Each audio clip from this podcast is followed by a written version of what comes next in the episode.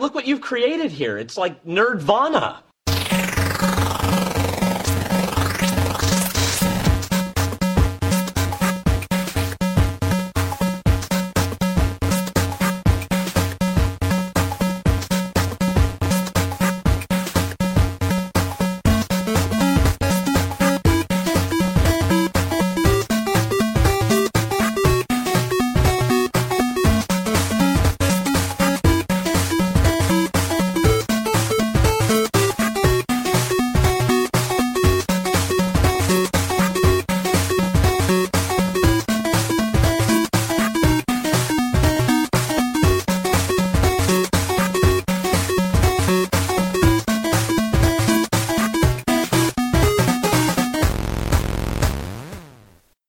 Herzlich willkommen, das ist der Nerdwana Podcast, der Podcast für alles Nerdige. Diesmal mit dabei Stefan, Hallo.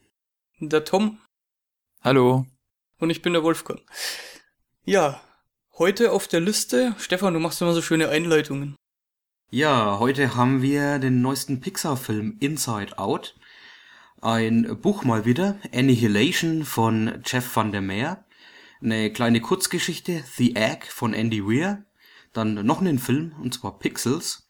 Dann ein Comic, Chrononauts. Und dann noch zweimal Musik. Einmal The Dark Horse von Taylor und Music Complete von New Order.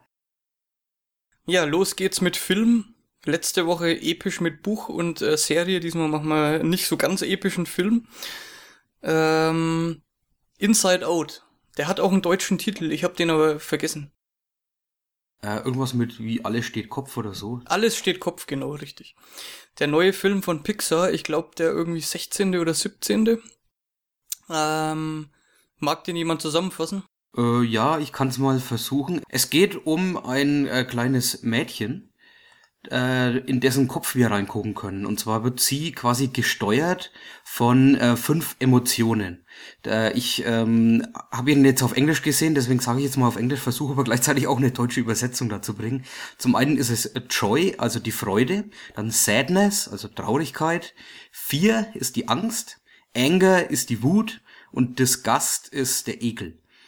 Ja, und äh, dieses Mädchen, Riley heißt sie übrigens, ähm, wird quasi erstmal geboren und äh, auch ihre Emotionen werden dann in ihrem Kopf quasi zum ersten Mal an das Schaltpult geführt, wo sie äh, dann quasi äh, für sie übernehmen können. Das heißt, wenn, wenn Joy übernimmt und irgendwo auf den Knopf drückt, dann ist sie halt happy drauf, Riley. Und wenn äh, Fear auf den Knopf drückt, dann wird sie halt eher ängstlich.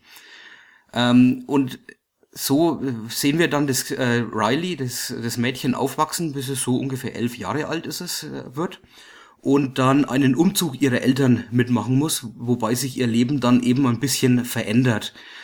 Ähm, was dann auch dadurch dargestellt wird, dass äh, Joy und Sadness plötzlich aus ihrer Kommandozentrale verschwinden und auf eine Abenteuerreise geschickt werden durch alle möglichen anderen ähm, Sachen, wie zum Beispiel das Langzeitgedächtnis und das abstrakte Denken und so weiter.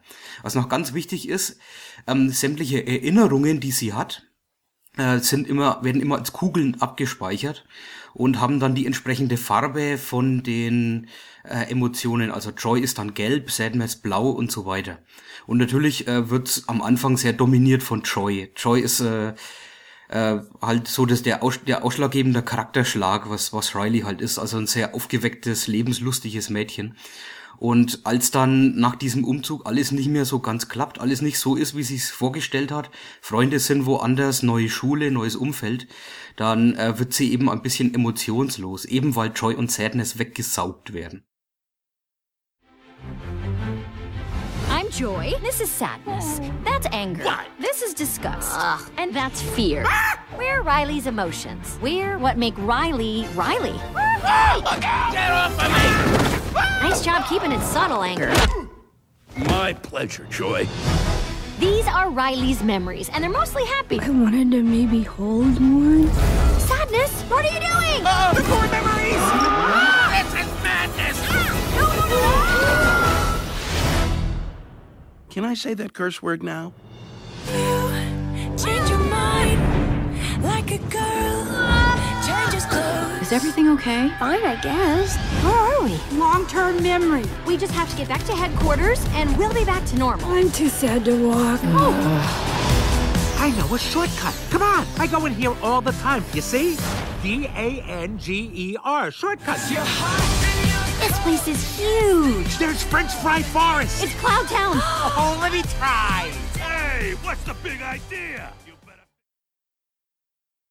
Ähm, ich finde, es ist zum einen eine sehr interessante Geschichte, um ähm, mal in so einen Kopf reinzugucken, um so die Emotionen darzustellen. Also äh, wie, wie so ein elfjähriges Mädchen denn so tickt im Kopf.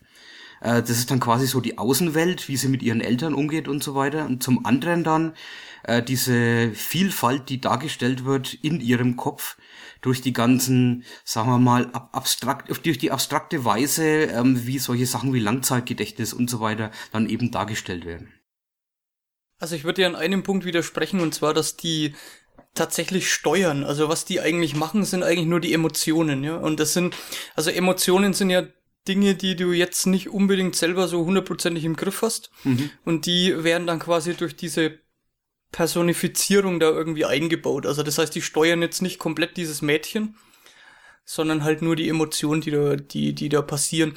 Und man merkt schon, ich habe irgendwo gelesen, die hatten sieben Emotionen ursprünglich, haben aber dann gemerkt, dass es zu viel ist. Haben dann welche rausgestrichen. Ich finde auch, dass zum Beispiel Disgust relativ äh, unterbesetzt ist, was jetzt im Film so passiert.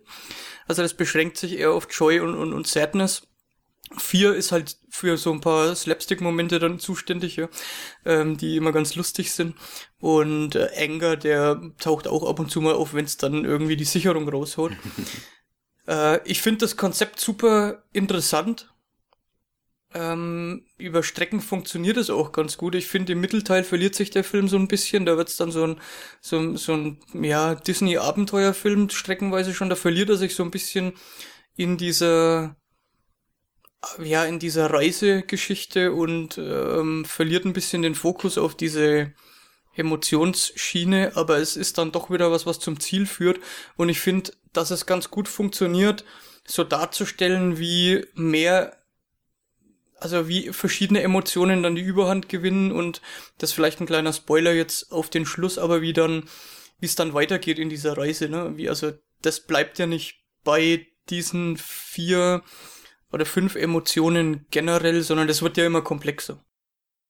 Ja, die Welt wird immer komplexer. Es gibt ja dann auch noch diese Islands, äh, die für die Familien, für die Freunde und so weiter stehen, die dann, äh, mit denen dann auch tragische Sachen passieren, könnte man sagen. Ähm, aber ich, ich kann dir jetzt irgendwie nicht so richtig zustimmen mit diesem Mittelteil, der irgendwie ablässt, weil für mich war der Film eigentlich ein kompletter Höhepunkt durchgehend. Und ähm, auch wenn man dann Riley vielleicht ein bisschen weniger gesehen hat in diesem Abenteuerteil, war ich da voll mit drin. Also ich konnte da drin voll aufgehen. Da hat's mich so ein bisschen auch an, an den anderen Film, ich glaube nicht von Pixar, aber von DreamWorks, äh, Cloudy with a Chance for Meatballs Teil 2 erinnert, der auch eine Abenteuerreise ist und der hat mir auch sehr gut gefallen, auf, funktioniert auf ähnliche Weise. Also ich glaube, ich kann schon verstehen, was der Wolfgang noch gemeint hat. Und zwar äh, diese, diese Reise, die ja schon im Prinzip so eine Parallelgeschichte auch ein bisschen ist, die ähm, das wiederholt sich einfach nach einer Zeit. Also die versuchen halt da einen Weg zu finden ähm, und haben dann mehrere Optionen, wie sie das jetzt machen und dann kommen sie wieder an einen Punkt, wo sie halt genau wieder das Gleiche vor sich haben. Das heißt, die müssen wieder den Weg finden und haben wieder mehrere Optionen und äh, dann geht's da halt weiter. Und das hat sich für mich so ein bisschen wiederholt einfach, so dass es, dass das vielleicht, das ist, was Herr Wolfgang gemeint hat, dass es da äh, sich ein bisschen verliert. Es ist auch so, dass man da, also ich habe zumindest das Gefühl gehabt, dass an diesen verschiedenen Punkten, wo dann so dieses ähm, Kurzzeitgedächtnis und solche Geschichten dann vorkommen, das abstrakte Denken und so weiter, dass sie da ein paar Ideen hatten und sie die einfach auf dem Weg dieser Reise so abgearbeitet haben und äh, mir hat so ein bisschen der Bezug zur Story dann gefehlt, ja. Also hier ist es irgendwie, hier ist jetzt das abstrakte Denken, das gibt's auch noch und so weiter, aber in die Story eingebettet, ähm, was jetzt also in die Story eingebettet heißt für mich so äh, in Bezug zur Realität dann wieder zu haben irgendwie und das war hier halt nicht der Fall. Also die haben da echt gute Ideen gehabt, aber die Geschichte hat's nicht immer hundertprozentig geschafft, das alles mit einzubauen. Also beim abstrakten Denken muss ich dir zustimmen. Allerdings fand ich die Szene so genial einfach, dass es mich da gar nicht gestört hat, dass das jetzt nicht eine Auswirkung auf Riley selbst gehabt hat, also auf das Mädchen. Ja, das ist so diese typische Traumsequenz, die man dann auch bei irgendwelchen Asterix-Filmen mal hat, wo dann alles so ähm, surreal wird und nicht wirklich was zur Geschichte beiträgt, sondern irgendwie nur so ein bisschen darstellen will, jetzt wird's halt wirr und, und, und konfus. Ähm, ich hätte halt gern gehabt, dass es dann in der Realität auch so einen Bezugspunkt dazu gibt. Traumsequenz ist ja da auch nochmal ein gutes Stichwort. Das kommt ja auch wirklich vor. Das heißt, man sieht so ein bisschen, was dann im Gehirn abgeht, während die träumt. Ähm, äh, das heißt, die, die Emotionen sind da auch fast eher nur Zuschauer und es gibt dann eine ganze eigene Abteilung im Gehirn, mhm. das diese äh, Traumfilme oder sieht dann eben aus wie eine Film- oder Fernsehproduktion dann jede Nacht äh, äh, produziert. Und ähm, in einem in einem dieser Träume äh, greifen die dann auch ein und das geht dann äh, ziemlich drunter und drüber, was halt dann einfach einen sehr abstrakten Traum ergibt. Es ist auch wieder gut eingebaut eigentlich. Was man auf jeden Fall aber sagen muss, ist, dass die Emotionen an sich mir total viel Spaß gemacht haben. Also diese Figuren waren gut entwickelt. Ähm, die haben alle so ihre Extreme natürlich gehabt, klar, weil sie stehen ja für ein Extrem, mehr oder weniger. Und was halt super gut funktioniert hat, das war auf der, war die, äh, ja, die Synchro, sage ich jetzt mal, also Synchro meine ich jetzt das, das, das englische Original äh, von Amy Poehler, die Joy gesprochen hat, bei der man wirklich bei jedem Satz, den sie sagt, das Gefühl hat, sie hat schon während der Hälfte irgendwie keine Hoffnung mehr, dass es oder oder hat überhaupt äh, sich überlegt, es bringt eh nichts, wenn ich den Satz zu Ende sage und dann endet jeder Satz so mit so ja, ja. Ach so, du meinst jetzt Sadness, das war Phyllis Smith. Ah, es, es stimmt nicht Joy Sadness, genau, so ich äh, Phyllis Smith ist das, ja, genau, die Sadness gesprochen hat, habe ich jetzt verwechselt. Ähm, das macht halt total viel Spaß, wie sie das rüberbringt. Bei Joy ist es auch äh, natürlich immer äh, irgendwie 180 und und vier hat mir immer wieder so ein bisschen Spaß gemacht, wenn er dann irgendwo Nägel kauend oder in irgendeine Tüte pustend irgendwo am Rand steht, weil er gerade äh, hyperventiliert. Das macht halt total viel Spaß und und äh, ich denke, davon lebt auch der Film von diesen Figuren. Joy, you could get lost in there. Think positive. Okay. I'm positive you will get lost in there. That's long term memory. An endless warren of corridors and shelves. I read about it in the manuals. The manuals? The manuals! You read the manuals! Yeah. So you know the way back to headquarters! I, I guess. You are my map. Let's go! Lead on, mind map! Show me where we're going! Okay, only uh, I'm too sad to walk. Just give me a few hours. To... Oh! Which way? Left? Right. No, I mean go left. I said left was right, like correct. Okay. This actually feels kind of nice. Okay, here we go. We'll be back to headquarters before morning. We can do it. This'll be easy. This is working. Here we go. All right, open. Hmm, this looks new. Think it's safe? What is it? Okay, caution. There is a dangerous smell, people. Hold on, what is that? This is disgust. She basically keeps Riley from being poisoned, physically and socially. That is not brightly colored or shaped like a dinosaur. Hold on, guys. It's broccoli! yeah! Well, I just saved our lives. yeah, you're welcome. Riley, if you don't eat your dinner, you're not going to get any dessert. Wait, did he just say we couldn't have dessert? That's anger. He cares very deeply about things being fair. So that's how you want to play it, old man? No dessert? Oh, sure. We'll eat our dinner right after you eat this. Riley, Riley, here comes an airplane. Ah! Oh, airplane. We got an airplane, everybody.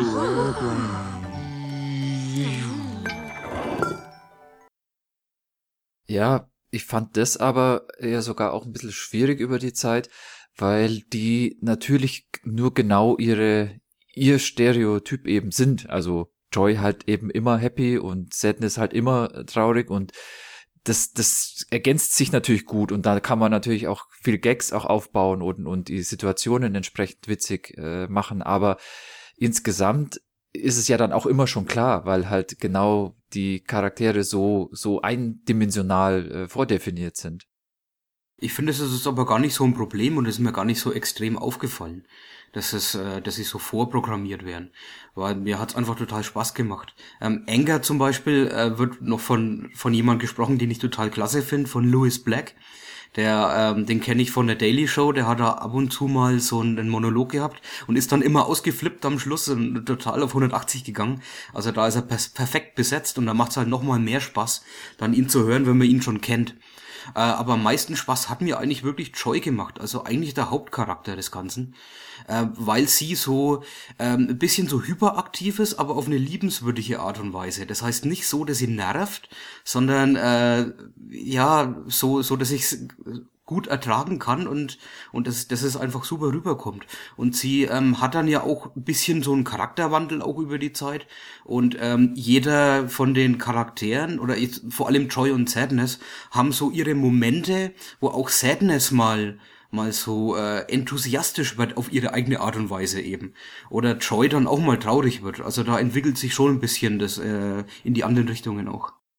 Ja, was sich halt entwickelt, ist, dass das ganze System komplexer wird. Ne? Also Mhm. es äh, beginnt ja im Prinzip mit äh, Joy und Sadness, ja, oder mit Joy und Anger eigentlich, ja. Also es gibt da als Baby nur das Gebrüll und, und das Lachen halt.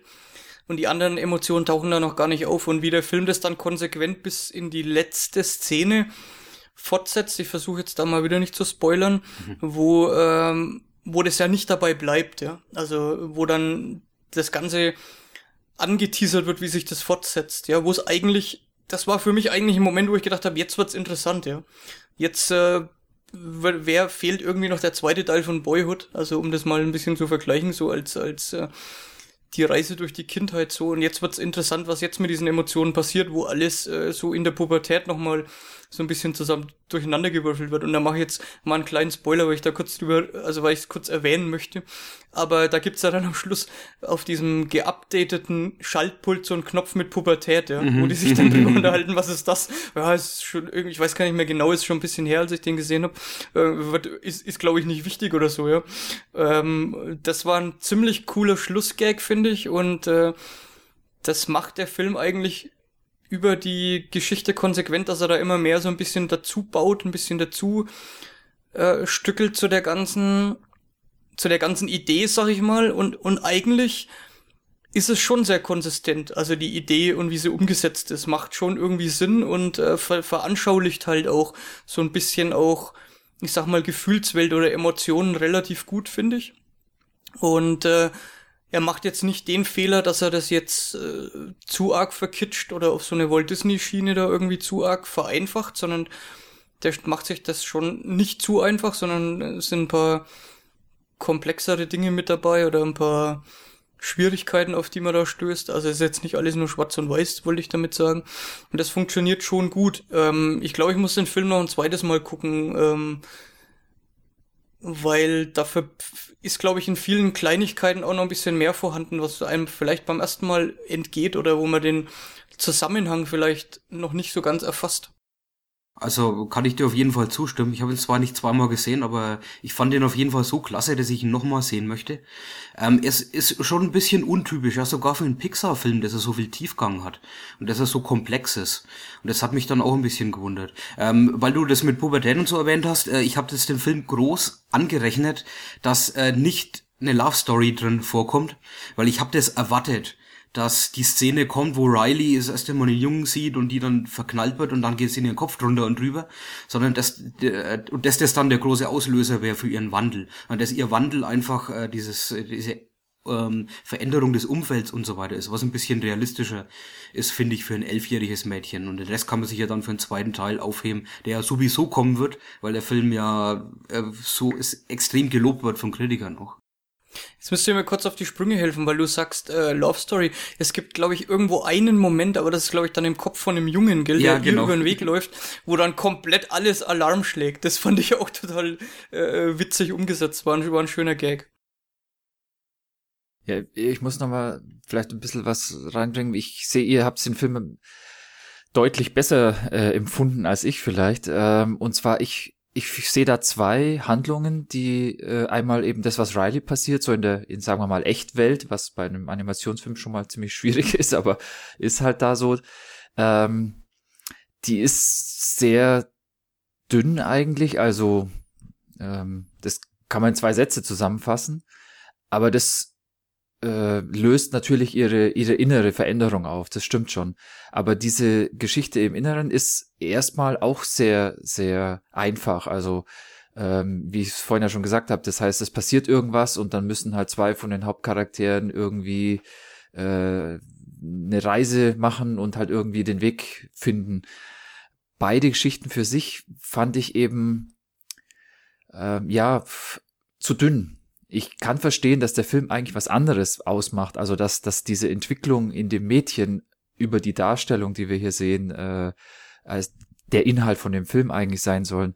Aber äh, als, als Handlung, das ein Film halt auch braucht, äh, fand ich es, wie gesagt, irgendwie nicht füllend. Also du meinst jetzt, der äh, Inside Out, der versteift sich zu arg auf die Idee an sich und schafft jetzt nicht irgendwie da eine, eine interessante Geschichte drumherum zu erzählen. Ja, also klar, der, der, der, die Idee, das so darzustellen, finde ich auch sehr gut. Und es ist auch gut gemacht, eben weil es nicht oberflächlich äh, gedacht ist, sondern eben äh, auch einen Inhalt hat. Äh, also man kann nachvollziehen, was da gemeint ist. Aber die Geschichte im Film, also das, was wir sehen an, an Handlung im Film, wie gesagt, das ist eben das, was die Riley im, im echten Leben erlebt und das ist das, diese, diese Reise, die diese Hauptcharaktere machen. Die sind mir einfach zu dünn. Da, da ist zu wenig, finde ich. Also mich hat es eigentlich total verblüfft, dass der Film so wenig Handlung allgemein hat, vor allem eben diese Außenweltstory. Aber Ja. das, gerade das rechne ich eigentlich dem Film extrem groß an, dass er aus dem wenig, was da passiert, so viel draus macht. Und zwar auf einer emotionalen Ebene, was dann ja perfekt äh, perfekter Übergang ist, weil es geht ja um die Emotionen. Aber der fuck, packt mich auch emotional. Und vor allem dann in solchen Schlussszenen, äh, wie wenn, wenn ihre Erinnerungen wieder ins Spiel kommen und so. Also ich kann da voll mitgehen. Und auch wenn es nur eine kleine Szene und ein kleiner Ausschnitt ihres Lebens ist, dann funktioniert es doch für mich perfekt. Und es gibt mehr Filme, die, die äh, nur einen winzig kleinen Ausschnitt von irgendwas zeigen und dann einfach auf eine emotionale Weise einen so mitnehmen, dass er, dass er ähm, mehr schafft als ein Film, in dem hunderttausend Sachen gleichzeitig passieren, wie Herr der Ringe oder Hobbit und so weiter. Ähm, also, das ja auch ein Abenteuerfilm ist. Äh, da ist es schon fast ein Crossover zwischen den, zwischen den Zweien. Also emotional sehr, sehr einfach gestrickt und komplexe Abenteuerreise. Also ich muss Tom so ein bisschen zustimmen, dass er im Prinzip eigentlich recht hat und dass ich gemerkt habe am Schluss des Films, dass er mich eigentlich emotional so, so richtig gepackt hat er mich eigentlich nicht, ja. Also ich fand eher, dass der Film immer dann interessant wurde, wenn eine Verknüpfung zwischen Realität und Kopf, nenne ich es jetzt einfach mal, hergestellt wurde. Also wenn ich einen direkten Bezug gesehen habe, ja, dass die jetzt so reagiert haben, was dann eine Auswirkung auf die Realität hat, was dann wieder eine Auswirkung auf diese Emotionen und so weiter Ja, hat. genau. Also was sich gegenseitig so bedingt. Das war so das Interessante dabei. Ich muss aber sagen, so emotional war ich jetzt bei den Pixar-Filmen nie so richtig dran. Ich habe vor kurzem abgesehen, der hat mich auch nicht so wirklich berührt, muss ich sagen, im Gegensatz zu anderen, mit denen ich den gesehen habe. Ähm, aber auf eine, wie gesagt, das war für mich der interessante Punkt. Und dass die Geschichte, die sich da in der Realität abspielt und gleichzeitig im Kopf, weil das eine bedingt ja das andere, ähm, jetzt eine ganz normale, naja, also bedingt eine ganz normale Episode aus einem Leben eines Kindes ist. Das hat mich jetzt gar nicht so gestört, ähm, muss ich sagen, aber es ist natürlich im Wesentlichen nur diese, diese eine Geschichte passiert, was dann zu so einem emotionalen, ich sag mal, Absturz bei Riley geführt hat, äh, was man dann eben im Kopf nachvollziehen konnte. Mich hat's echt gewundert, weil ich im Vorfeld anderes drüber gelesen habe, dass diese Geschichte im Kopf so viel Zeit eingenommen hat. Also ich habe im Vorfeld immer gelesen, dass es weniger als die Hälfte ist, aber gefühlt war es für mich jetzt weit mehr äh, Mhm, als ja. die Hälfte, die sich im Kopf abgespielt hat. Ähm, was gut funktioniert, aber es ist kein Film, wo ich emotional jetzt äh, up and down gegangen bin. Kann ich dir gar nicht zustimmen. Vor allem am Schluss hat's bei mir perfekt funktioniert und auch wesentlich besser als in allen vorherigen Pixar-Filmen. Und bei Up muss ich dir zustimmen, den fand ich jetzt einen der etwas langweiligeren Pixar-Filme. Ähm, der war emotional für mich gar nichts. Also da ist Inside Out um Längen besser. Bei Up ist vor allem halt die Sequenz am Anfang, wo man seine Lebensgeschichte so sieht, Ja. ziemlich genial umgesetzt. Also das, das ist schon auch was, wo man wirklich emotional auch nachvollziehen kann. Ja, unbedingt. Aber jetzt nochmal auf äh, Inside Out zu kommen, vielleicht noch ein anderes Thema, auch wenn wir uns jetzt hier eben noch nicht einig sind, äh, wie wir den Film empfunden haben, aber wie habt ihr denn eigentlich von der von der Machart äh, gesehen? Also es war ja schon schon wie man kann schon fast sagen so ein so ein Pixar-Style irgendwie so ein bisschen, weil die ja schon immer noch ein bisschen anders sind als andere Animationsfilme. Aber was mir aufgefallen ist, dass sie äh, ganz bewusst versucht haben, die Realität schon realer darzustellen, als das, was natürlich, was jetzt in ihrem Gehirn so abgeht. Äh, auch bei den Charakteren, die, die halt sehr comichaft äh, sind, solange man es im Gehirn sieht. Und was ich jetzt äh, äh, interessant fand, dass die Charaktere selber immer so ein ganz bisschen unscharf waren. Also die sind so, äh, ja, nicht, nicht schwammig, aber eher fluffig irgendwie dargestellt Ja, gewesen. stimmt, so, fast wie so nicht, Fell, ja. nicht ganz klar gezeichnet. Das fand ich einen interessanten, interessante Geschichte und ähm, überhaupt ist ja die Symbolik, also alles, was man im Gehirn so sieht, du hast vorhin schon angedeutet mit den, mit den Kugeln, ich hätte es jetzt mal vielleicht als Murmeln bezeichnet, so was man dann ja mit dem Sprichwort auch wieder ganz gut passt, wenn man nicht alle seine Murmeln beisammen hat oder sowas. äh, das, das fand ich auch ganz gut, auch, auch grafisch eben äh, dargestellt. Aber wie hat euch das so gefallen? Also ich glaube, du, äh, du sprichst jetzt bei der Unschärfe des, des, die äh, Sachen im Gehirn an, ne? Ja, ja, genau.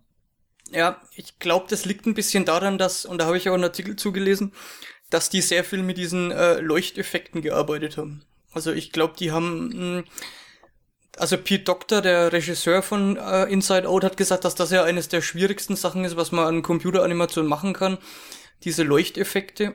Und die wurden ja sehr, sehr stark eingesetzt, überall wo diese Kugeln sind, äh, diese ganze Atmosphäre im Gehirn, diese, ich sag mal, diese Brücke, ja, also es sieht ja ein bisschen aus wie bei Raumschiff Enterprise an Ja, vor allem auch wo die Joy. da sitzen.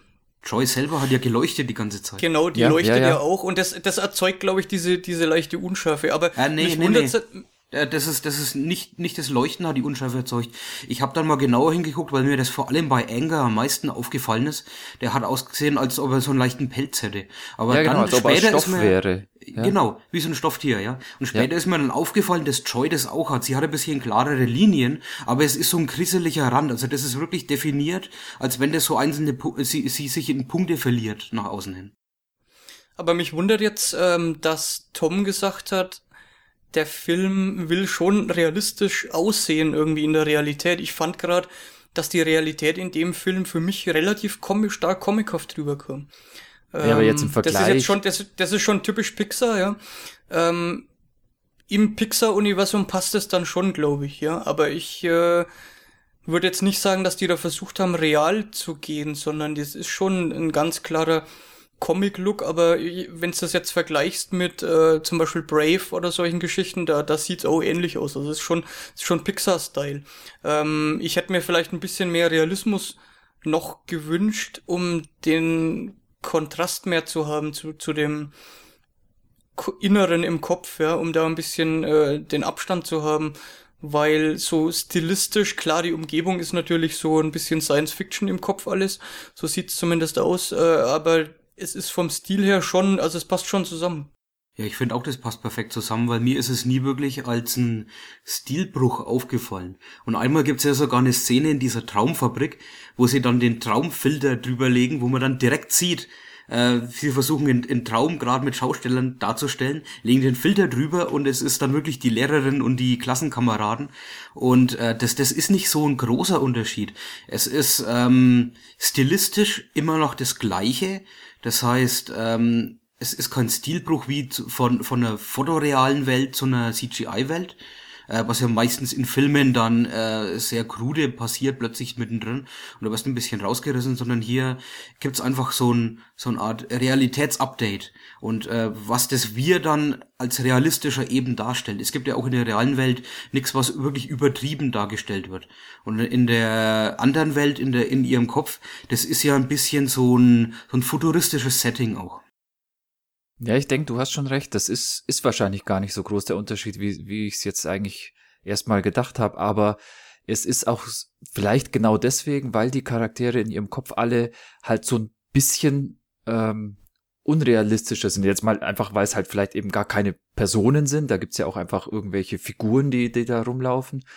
Und eben genau auch das, wo wir gerade gesagt haben, diese, diese äh, dass das einfach, das Enger zum Beispiel, im, wenn man genauer hinschaut, wie ein Stofftier aussieht, das macht es natürlich ja auch eben etwas äh, weniger realistisch. Vielleicht ist das eigentlich der Hauptgrund, dass es über, also dass der Unterschied da ist. Die sind alle so ein bisschen fussy. Ja, ja. Ich finde es dann auch sehr interessant, dass wir relativ spät im Film, zumindest war meine Empfindung, ähm, in, die, in die Köpfe von anderen Leuten reingucken. Ich glaube, die allererste Szene ist wirklich am Küchentisch, wo man dann in den Kopf der Mutter und des Vaters reinguckt. Äh, und dann später immer mal wieder in, in andere Leute, aber immer nur einmal im Film. Das heißt, man sieht den Kopf des Vaters nur einmal wie in dieser einen Szene. Und da äh, sieht man dann auch ein bisschen so die, wie es dann eben anders funktioniert ähm, oder dann später auch Hunde und Katzen mal teilweise sieht. Aber fandet ihr das auch irgendwie äh, komisch, dass es so spät kam? Weil mir ist das ein bisschen aufgefallen. Naja, es ist halt zumindest im Film äh, als Statement, dass es jetzt nicht nur Riley so geht, sondern allen anderen auch. Und diese Küchentischsequenz, die war ja im Trailer auch drin, die fand ich im Trailer schon super lustig.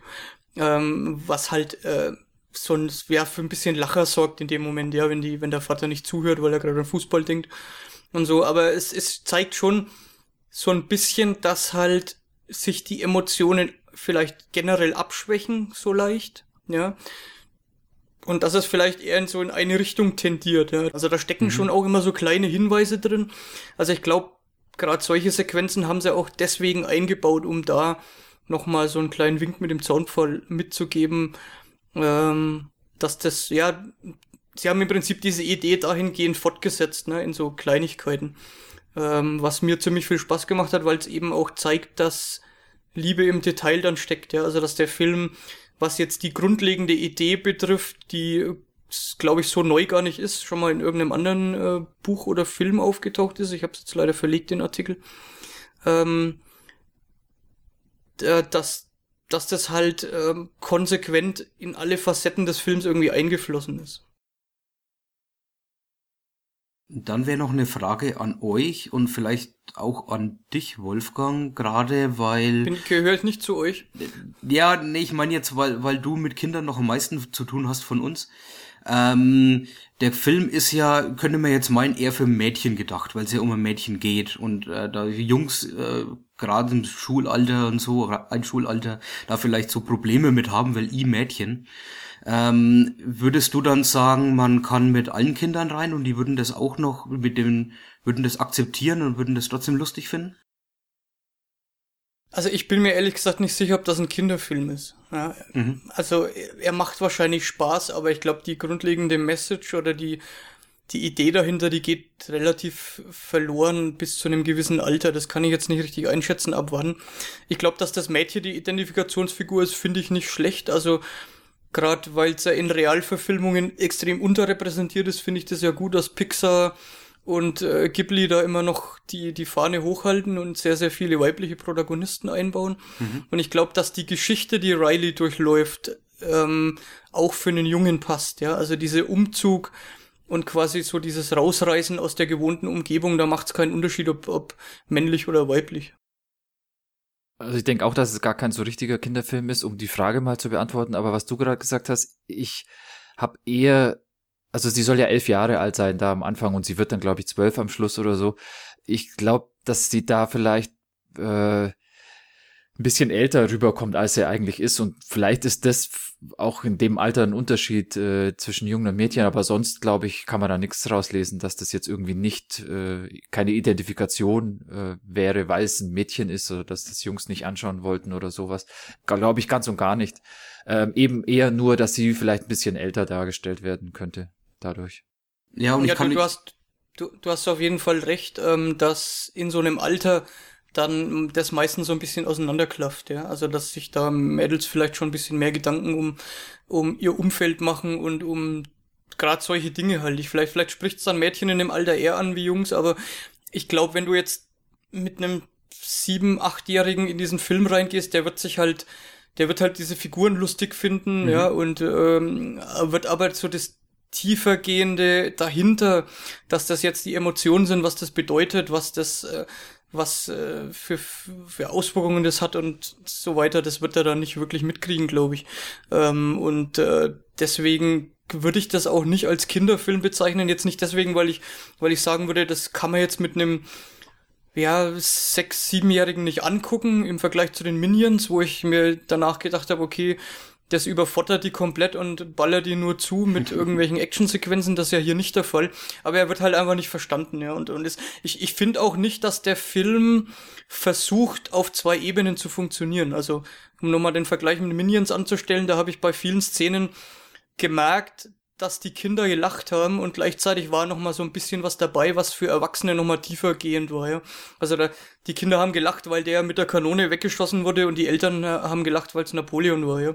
Ähm, und solches, also nur mal um das zu verdeutlichen und sowas finde ich, hat Pixar hier gar nicht eingebaut. Also die haben nicht versucht, den Film auf einer sechsjährigen Ebene funktionieren zu lassen, dass das Slapstick-Momente die ganze Zeit vorkommen, dass man sich kaputt lachen kann und gleichzeitig dann diese tiefergehende ähm, zweite Ebene, sondern es ist eigentlich nur diese zweite Ebene und ich, ich glaube, da ist es ein bisschen für die Katz, wenn man das anguckt mit Kindern, die das noch nicht so richtig verstehen.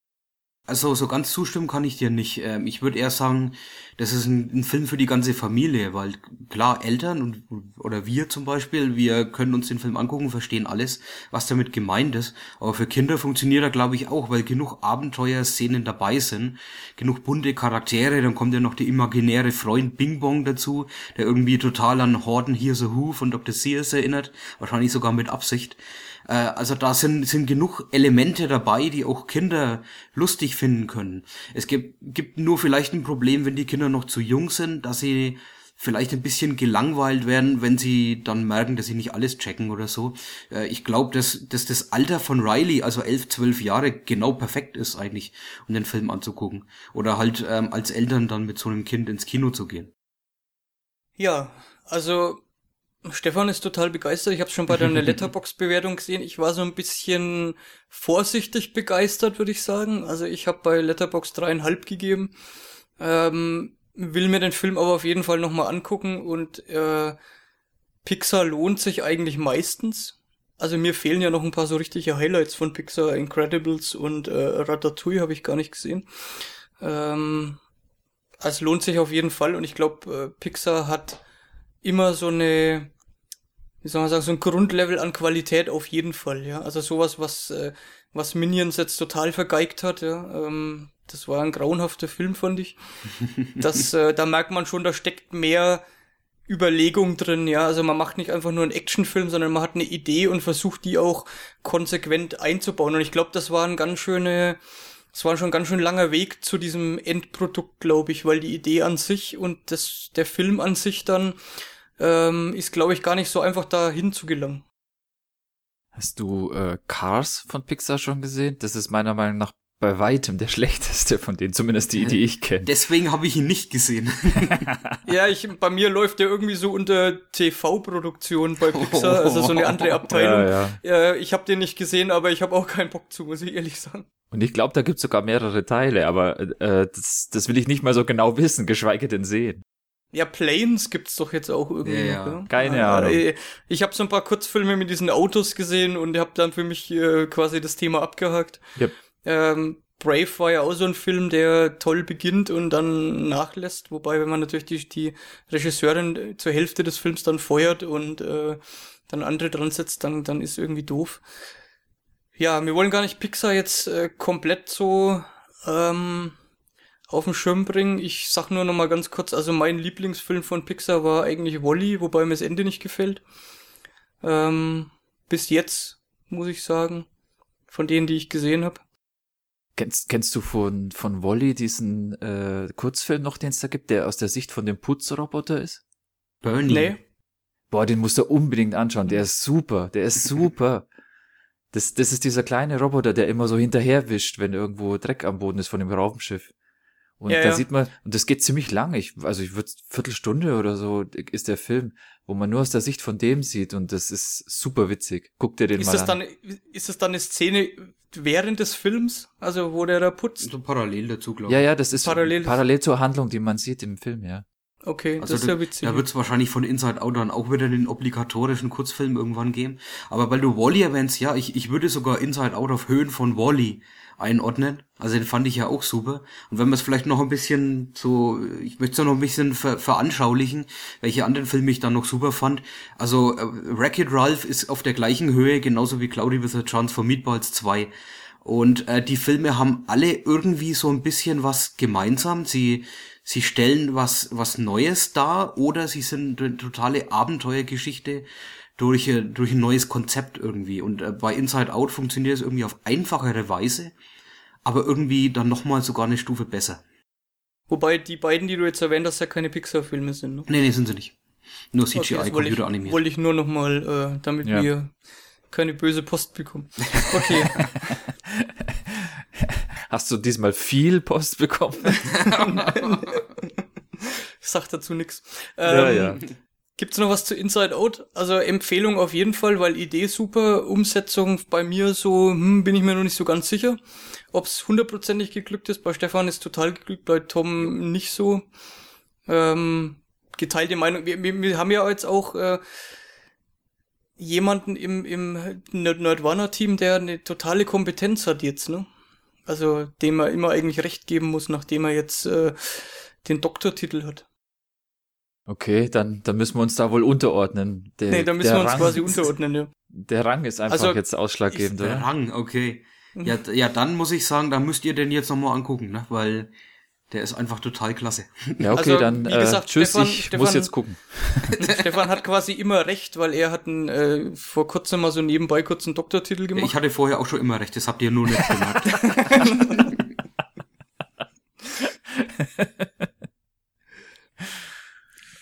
Ah, okay, Qua- Quatsch, Quatsch beiseite, wir haben noch ein paar andere Themen. Ähm, so viel zu Inside Out. Jetzt geht's weiter mit, wir machen es heute ein bisschen durcheinander. Wir haben noch einen zweiten Film, aber jetzt geht's erstmal weiter mit Literatur. Den haben wir jetzt schon ein bisschen, das Buch haben wir ein bisschen vor uns hergeschoben. Ähm, ich bin da drauf gekommen, ich mach's jetzt mal, äh, ich, ich hole mal ein bisschen aus.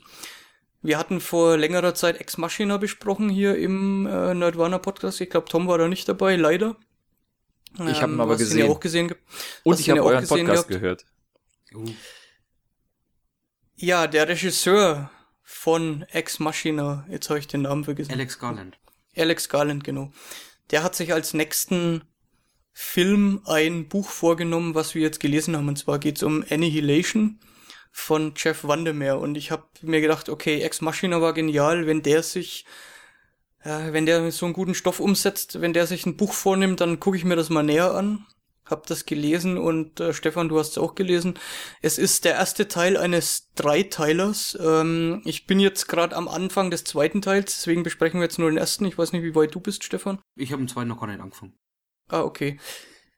Ja, es be begreift sich schon so ein bisschen als Gesamtwerk, aber ich glaube, der erste Teil ähm, steht so für sich auch ganz interessant da auf jeden Fall.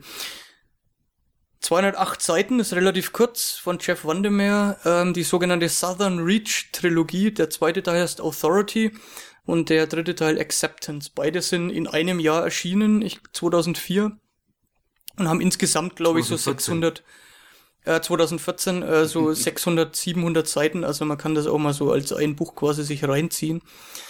Es geht um ein Gebiet, was nicht näher definiert wird, ein sogenanntes, äh, ja, so, so ein, in dem Gebiet herrscht Ausnahmezustand, die Area X.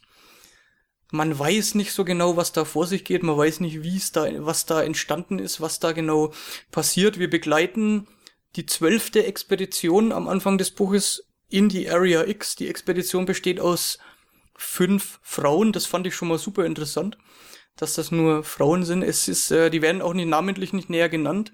Es ist eine Biologin, eine Anthropologin, eine Psychologin und die Landvermesserin. Vier sind's.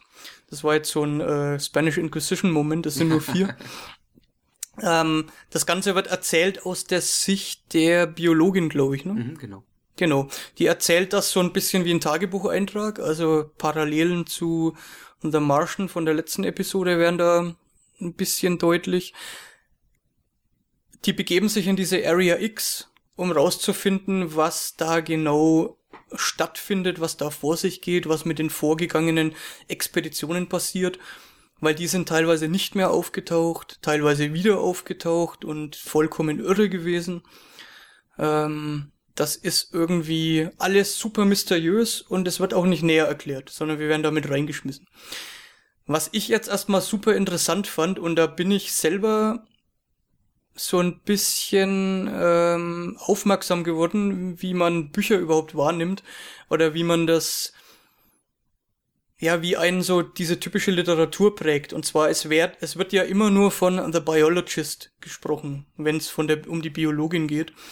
Und das ist ja im Englischen jetzt, äh, meint ja weder Biologin noch Biologe, sondern es ist ja neutral. Ja. Und da ist mir immer wieder aufgefallen, dass ich im Geiste so vier Männer begleitet habe, bis dann wieder eine mit Her angesprochen wurde und mir dann wieder klar war, Mensch, das sind Frauen. Also irgendwie setzt sich das im eigenen Gehirn so fest, dass Hauptcharaktere eigentlich immer Männer sind. Ja, und ich bin da öfters mal reingefallen und äh, ja, hab das, wie soll man sagen, ich mich selber so ein bisschen entlarvt. Muss sagen, mir ging's eigentlich gar nicht so. Ich hatte immer so ein, so ein leichtes Bild vor Augen, ähm, dass, es, dass es schon Frauen sind. Also das hat mich nicht so wirklich rausgeworfen. Ähm, es war auf jeden Fall schön und ich kann jetzt auch schwer sagen, ob das irgendwie Unterschiede gemacht hätte, wenn es Männer gewesen wären. Vielleicht ähm, nimmt es dem Buch ein bisschen an Aggression, obwohl das jetzt vielleicht auch ein bisschen plakativ sein könnte, ähm, äh, und macht das Buch vielleicht auch ein bisschen gefühlt intelligenter, wenn es um Frauen geht. Zumindest habe ich ja immer, habe ich so die Assoziation einfach damit. Hast du das Gefühl gehabt, äh, die reagieren anders, weil es Frauen sind in manchen Situationen? Ähm, ja, ich, ich, ich weiß es nicht. Ich kann es nicht so richtig sagen. Ähm, aber es hat zumindest sehr gut auf Frauen gepasst, zumindest die, die ich mir immer vorgestellt habe. Also ich habe mich nie irgendwie rausgeworfen gefühlt, von wegen, ach, das ist jetzt typisch männlich oder so, sondern die haben eigentlich immer genauso reagiert, wie wie es gerade gepasst hat. Und gerade äh, die Landvermesserin, Surveyor wird sie im Original genannt, äh, das ist ja so ein bisschen so die aggressivere, die ein bisschen mehr so Richtung militärische Ausbildung geht. Und bei ihr hat es trotzdem noch gepasst auf den weiblichen Charakter. Also von mir aus war da absolut kein Problem. Jetzt ist es ja ein Buch, was einen äh, von der ersten Seite mehr oder weniger in dieses Szenario reinwirft, ja. Was nix drumrum erklärt, wo spielt, also wo ungefähr, ist schon klar. Aber wann spielt das? Was ist da passiert? Ist das jetzt Science Fiction? Ist das eine komplette Parallelwelt? Ist das auf einem anderen Planeten? Ähm, wie sieht die Welt da so generell aus? Da gibt's mal so ein, zwei ähm, Ansatzpunkte zumindest, aber ansonsten, ähm, also es fühlt sich schon irgendwie an, als wenn das hier und jetzt spielt, aber es mhm. ist irgendwie so eine ganz merkwürdige Atmosphäre. Und das, was da in dieser Area X dann passiert, ist ja jetzt auch erstmal nicht nachvollziehbar, warum das passiert oder was da los ist. Und ich habe auch nicht das Gefühl gehabt, dass das Buch sich da jetzt so arg damit beeilt, irgendwas äh, zu erklären, beziehungsweise man kann schon fast sagen, ähm, dass der erste Teil, also Annihilation an sich, was der erste Teil der Trilogie, vielleicht nur Stimmung erzeugen will und gar nicht weitergeht. Ja, Stimmung erzeugt ja auf jeden Fall. Ich fand es vor allem auch interessant, dass, dass die Leute ja selber nicht so genau wissen, was sie dort eigentlich machen. Also so die, die Agenda des Ganzen ist irgendwie doch noch im, im Schleier gelegen. Eigentlich nur die Psychologin hat so die, die, die meiste Ahnung noch. Und dann kommt ja so ein Element mit rein und das ist die Hypnose. Und das sind sich alle bewusst kommt aber im Buch erst nach ein paar Seiten raus, dass es diese Hypnose gibt und dass man damit, dass sie damit die Leute steuern kann. Und das ist dann ein großer Bestandteil der, der ganzen Story, dass das Ganze, der wirft nochmal mehr Fragen auf. Das heißt, was ist diese Agenda der Firma Southern Reach, genauso wie die Trilogie heißt, die eigentlich da hinzuschicken? Was machen die dort eigentlich? Und äh, dann gibt's mehrere Schauorte, wobei die auch man eigentlich, eigentlich fast an einer Hand abzählen kann. Und dadurch hat sich das für mich so angefühlt wie, äh, kennt ihr noch das, das alte äh, Adventure Myst? Das erste Spiel, das es äh, auf CD-ROM gab, yep. da gab's ja dann auch so Schauorte. Ja, da gibt's halt den Leuchtturm und so. Und da gibt's ja auch hier den Leuchtturm. Und dann gibt's das Lager und dann gibt's ähm, diesen Tower, das ja eigentlich ein Loch im Boden ist und nicht wirklich ein Tower. Und das sind so einzelne Schauorte, die wichtig sind. Äh, dadurch hat das Ganze so, so einen ganz seltsamen Charakter von so einem Videospiel irgendwie. Es fühlt sich ein bisschen an wie so ein altes Adventure, wo du mit deinen Charakteren, die du steuerst, immer wieder so an die gleichen Orte zurückkommst Mhm. und Sachen ausprobierst, ja. Ja, also du genau. kommst dann wieder zurück und benutzt dann den Holzstock mit Leuchtturm, weil du äh, irgendwie nicht weiterkommst, ja. Ja, Oder ganz so solche Dinge. Das fühlt sich schon so an. Ich muss jetzt sagen, also ich habe jetzt das erste Kapitel des zweiten Teils gelesen und kann so viel sagen, dass der erste Teil eigentlich nur Epilog ist. Mhm. Ja, also eine Geschichte, die passieren muss, damit äh, die eigentliche Handlung so ein bisschen voranschreiten So, kann. man sagen ja Prolog, ne? Äh, Prolog, ja, genau, nicht Epilog. Ähm, und es ist aber super interessant. Also es ist auf der einen Seite total creepy. Habe ich in jeder Sequenz irgendwie hatte ich richtig Bammel, vor allem dann in diesem, äh, ich, ich nenne es jetzt mal in diesem Dungeon. Ja, ähm, das ist ja, also es ist eine total beklemmende Atmosphäre, dann gleichzeitig auch in, in diesem Leuchtturm. Äh, das ist alles, also es ist total unvorhersehbar, es ist total beklemmend, es ist aber auf der, auf der einen Seite auch wieder super interessant, weil man will eigentlich wissen und das schafft er eigentlich, ohne dass er Charaktere installiert, ohne dass er eine Rahmenhandlung installiert, einfach die Leute da, dich mit diesen Leuten da reinwirft, schafft er es irgendwie, dass du innerhalb von mehreren Seiten wissen willst und dran bleibst, was es mit dieser Area X eigentlich auf sich hat, weil da, da schwebt irgendwas, was äh, Mysteri Mysteriöses im Raum, finde ich. Ich habe es ja jetzt nicht gelesen, aber ich habe da gleich so eine Frage und zwar, wenn du erzählst, dass man eben das nicht weiß und eigentlich wissen will, was da alles abgeht, wenn das zu lange dauert, habe ich immer so das Gefühl, das äh, ist dann so eine Hinhaltetaktik. Ich ich ver vielleicht mit Lost zu vergleichen, wo halt natürlich Mhm. immer so, da werden einem so kleine Bruchstücke hingeworfen, äh, aber letztendlich nie was aufgelöst, so dass man halt natürlich immer wissen will, was dahinter steckt, aber irgendwann funktioniert es halt nicht mehr, weil es, weil man halt dann, ja, man, man kann nicht ewig hingehalten werden. Ja, ähm, das fand ich auch über lange Strecken des Buchs, habe ich mich gefragt, wie wollen Sie das Ganze denn jetzt noch, äh, oder Jeff Vandermeer, wie will er das jetzt noch logisch erklären, dass da was Sinnvolles am Schluss dabei rauskommt. Und es kommen immer mehr Mysterien und es wird immer konfuser und immer unerklärlicher. Und jetzt, vielleicht ohne, ohne zu viel zu spoilern, kann ich nur sagen, das, was es am Schluss ist, ähm, ist so perfekt eigentlich nicht aufgeklärt, dass ich damit zufrieden bin, dass ich das akzeptieren kann, so wie es gemacht ist. Und gerade die, die letzten paar Sätze in dem Buch ähm, wird eine Stimmung vermittelt, bei der ich ähm, das Ganze verstehe, was es ist und wie, wie der Hauptcharakter darüber fühlt und was das Ganze zu bedeuten hat, so dass gar nicht mal alles erklärt werden muss. Ja, das ist auch das, was er perfekt macht. Du hast es genau richtig erklärt und dann liest du die ersten drei Sätze vom zweiten Teil. Ja, und es geht schon wieder von vorne los. Ja. Du bist Okay. genau, also es war so ein, so ein runder Abschluss, wo du gedacht hast, klar, das macht Mhm. irgendwie ansatzweise Sinn, damit kann ich leben, auch wenn das ist so ein Gefühl wie bei 2001 vielleicht, ja. Am Ende des Films irgendwie. Du verstehst es nicht ganz, aber es ist irgendwie ein Abschluss, der, der, der funktioniert und man muss es lesen, um es zu verstehen. Und äh, dann fängt das wieder an, du wirst in den zweiten Teil der Geschichte reingeworfen und du bist sofort wieder dabei und denkst, oh wow, stimmt, da war, da ist irgendwas dahinter, jetzt geht's wieder los, ja. Und von, und von so einer ganz anderen Ebene geht's dann wieder los, ja. Mhm. Also ähm, das ist wirklich interessant. Die Idee ist interessant gemacht. Ich frage mich jetzt nur, was dann am Ende des dritten Teils dann dabei rauskommt. Wir können uns das ja mal vornehmen, mal dran zu bleiben, jetzt ähm, dann für die nächsten Episoden dann auch Zeit zwei und drei nochmal zu besprechen. Weil ich bin sehr, sehr gespannt. Also wie gesagt, es steht für sich allein. Für mich war es ein Film, äh, war es ein Buch, was eine ähnliche Stimmung verbreitet hat wie ein Film. Und zwar äh, von Andrei Tarkovsky, der Film Stalker. Mhm. Da geht's nämlich auch um eine, in dem Fall ist es um eine äh, durch Atomkraft verseuchtes Gebiet, wo auch sehr mysteriöse, rätselhafte Dinge vorgehen. Und da gibt's zwei Personen, die da in dieses Gebiet reingehen, ähm, was militärisch abgeriegelt ist. Und die denen auch so merkwürdige Sachen widerfahren und die Stimmung ist auch ähnlich. Also ich glaube, dass sich da Wandemeer ein bisschen inspirieren hat lassen von Tarkovskys Stalker. Und es ist gleichzeitig so ein bisschen Cube. Ja, also du bist in einer Umgebung von Anfang an, die fremdartig ist und mit der du erst, wo du erstmal die Regeln quasi so rausfinden musst, wie funktioniert hier irgendwie die, die ja, wie funktioniert hier die Welt, ja. Ähm, bei Stalker ist es dann so, dass da auch äh, bestimmte Grundsätze der Physik nicht funktionieren oder anders funktionieren. Hier will ich jetzt mal nicht verraten, was genau passiert. Ähm, Teile davon haben auch so ein bisschen Lovecraft-Feeling bei mir gehabt, muss mhm. ich sagen. Und es war sehr beängstigend und ich habe es total genossen. Und um, um nochmal auf deine Frage zurückzukommen, Tom, ähm, es sind 200 Seiten. Also man kann ihm nicht vorwerfen, dass er es endlos in die Länge zieht, sondern er hat eigentlich den äh, Prolog, so würde ich es jetzt mal bezeichnen, eigentlich relativ kurz und schmerzlos geschrieben, äh, schmerzlos würde ich nicht sagen, aber kurz geschrieben.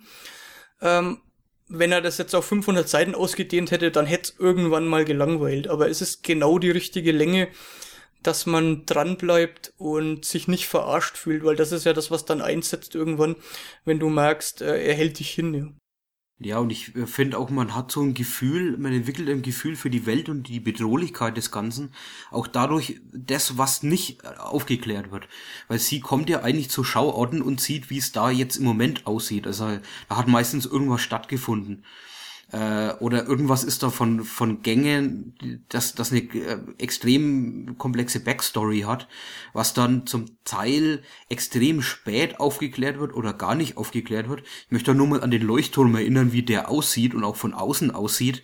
Das äh, macht mir, mir auf jeden Fall total Spaß ähm, das, das zu entdecken mit ihr, aber dann auch, was es vielleicht später bedeutet. Also ich hoffe, dass in den anderen zwei Teilen man da noch ein bisschen mehr Aufschlüsse drüber kriegt. Ähm, trotz dessen, wie gut die Aufklärung jetzt war des ersten Buches, möchte ich trotzdem noch ein bisschen mehr wissen, äh, was er sich dabei gedacht hat, dann Jeff von dem Meer.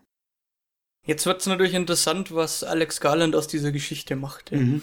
Also ich glaube, es ist der richtige Regisseur. Also ist auch das richtige Thema für ihn. Also ich glaube, der kann das stimmungstechnisch ziemlich gut rüberbringen. Braucht ein bisschen mehr Budget wahrscheinlich als für Ex Machina, weil mehr Umgebung vorhanden und so weiter. Also nicht nur dieses, dieses Haus äh, als, als geschlossene Umgebung.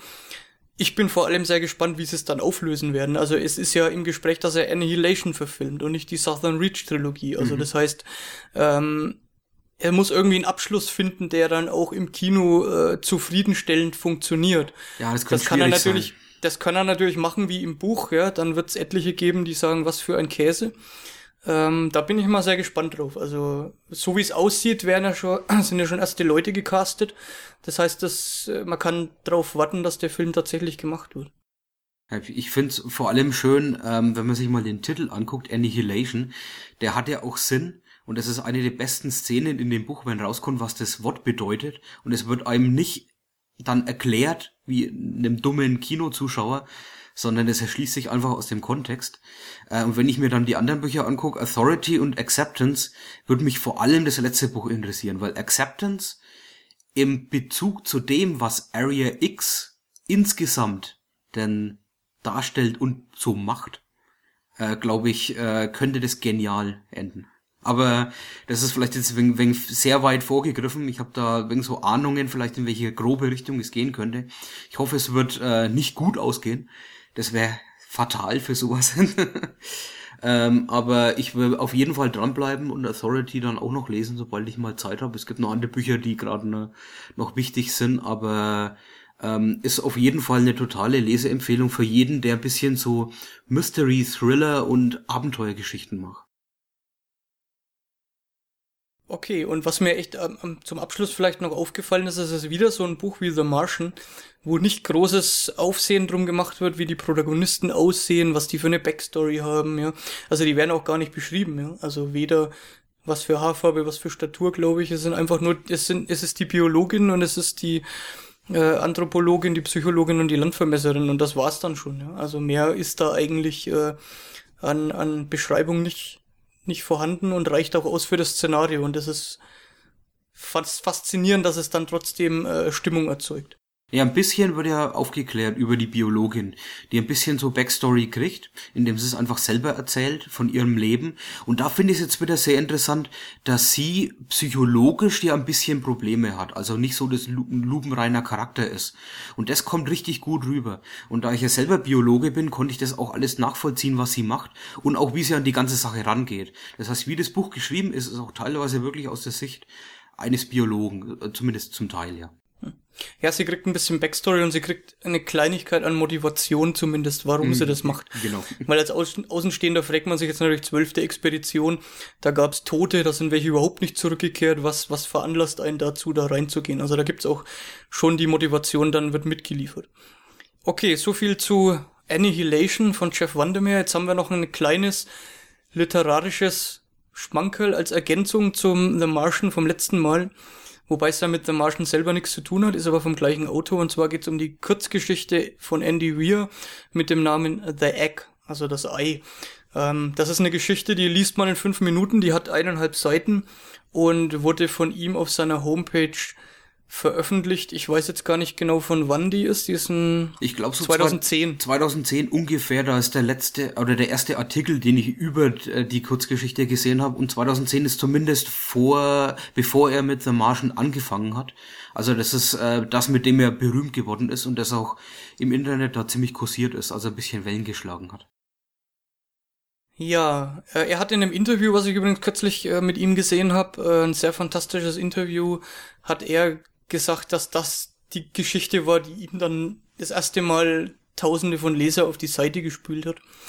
Ähm, wir müssen die Geschichte jetzt natürlich komplett spoilern, weil sonst kann man nicht über eine Geschichte reden, die, äh, die man in zwei, drei bis vier Minuten gelesen hat. Ähm, ich fasse mal zusammen und das ist dann auch schon die ganze Geschichte. Es geht im Prinzip um zwei Personen, die sich treffen. Es stellt sich raus, einer ist gestorben, der andere empfängt ihn mehr oder weniger.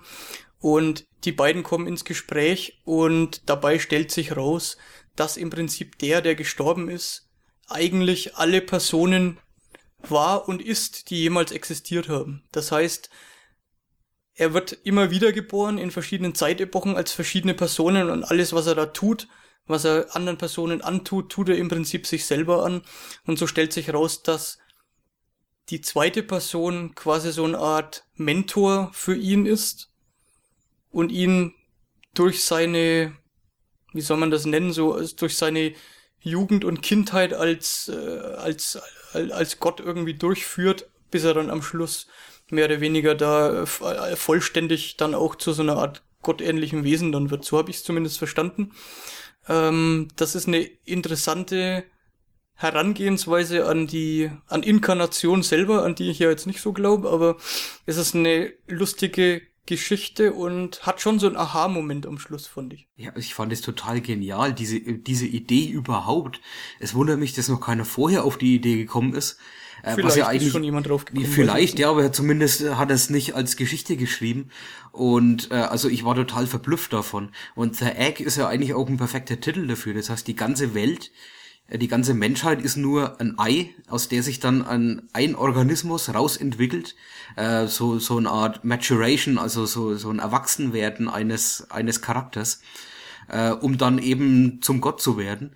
Ähm, und ich finde es auch super, wie die Konversation da abläuft. Das heißt, er, es wird ja immer nur so, so ganz mit jedem Satz wird ein bisschen mehr revealed, so von wegen, ja, Inkarnation, ja, also gibt's dann doch diese Inkarnation wie in Indien. Und dann kommt erst raus, äh, dass, dass er ja sogar jemand geboren werden kann, der in der Zeit zurückliegt, bis er dann rausfindet, dass er ja jeder Einzelne ist.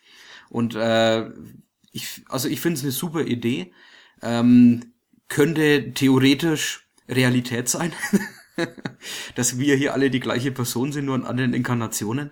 Ähm, hat aber natürlich nicht viel Auswirkungen, da er sich ja nicht erinnern kann an die einzelnen Inkarnationen, während er diese ist, sondern nur, wenn er aus dieser Inkarnation rauskommt. Und dann eben immer ein bisschen mehr äh, dazugelernt hat, kann man sagen.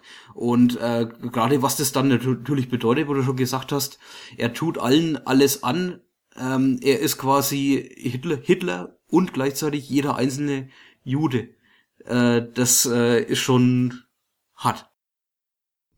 Also ich würde gar nicht mal so weit gehen, dass er dann, ich habe das jetzt zwar auch benutzt, aber dass er dann so eine Art Gott wird, weil die Geschichte lässt das ja offen, was diese Person dann wird oder was die ist, ja. Was er nur kurz anschneidet, ist, dass es mehrere gibt. Ja, also dass es verschiedene, kann man dann so auffassen, so Paralleluniversen gibt mit anderen Mentoren, die das Gleiche machen quasi. Also dass es da mehrere Schüler und Lehrer, wenn man so will, dann auch gibt. Das lässt er dann offen. Ähm, was, was ich genau richtig fand. Also er lässt eigentlich genau das offen, was die Geschichte noch spannend bleiben lässt, ohne dass er jetzt zu viel erklärt, ja. Also das hat so ein gewisses, äh, das regt dann zum Nachdenken an, mehr oder Mhm. weniger, ja, was er damit dann erzählen will. Und das ist in so einer kurzen Geschichte eigentlich relativ äh, gut verpackt. Ich habe mich jetzt gefragt, hätte man da einen Roman draus machen können? Ist das die perfekte Form der Geschichte oder wäre hätte also wäre in der ursprünglichen Idee mehr drin gewesen, als die jetzt für so ein zwei so ein eineinhalb Seiter zu verbraten, wenn wenn es denn verbraten ist. Na gut, es läuft ja auf einen Spoiler raus und das ist eigentlich ein Gag am Schluss.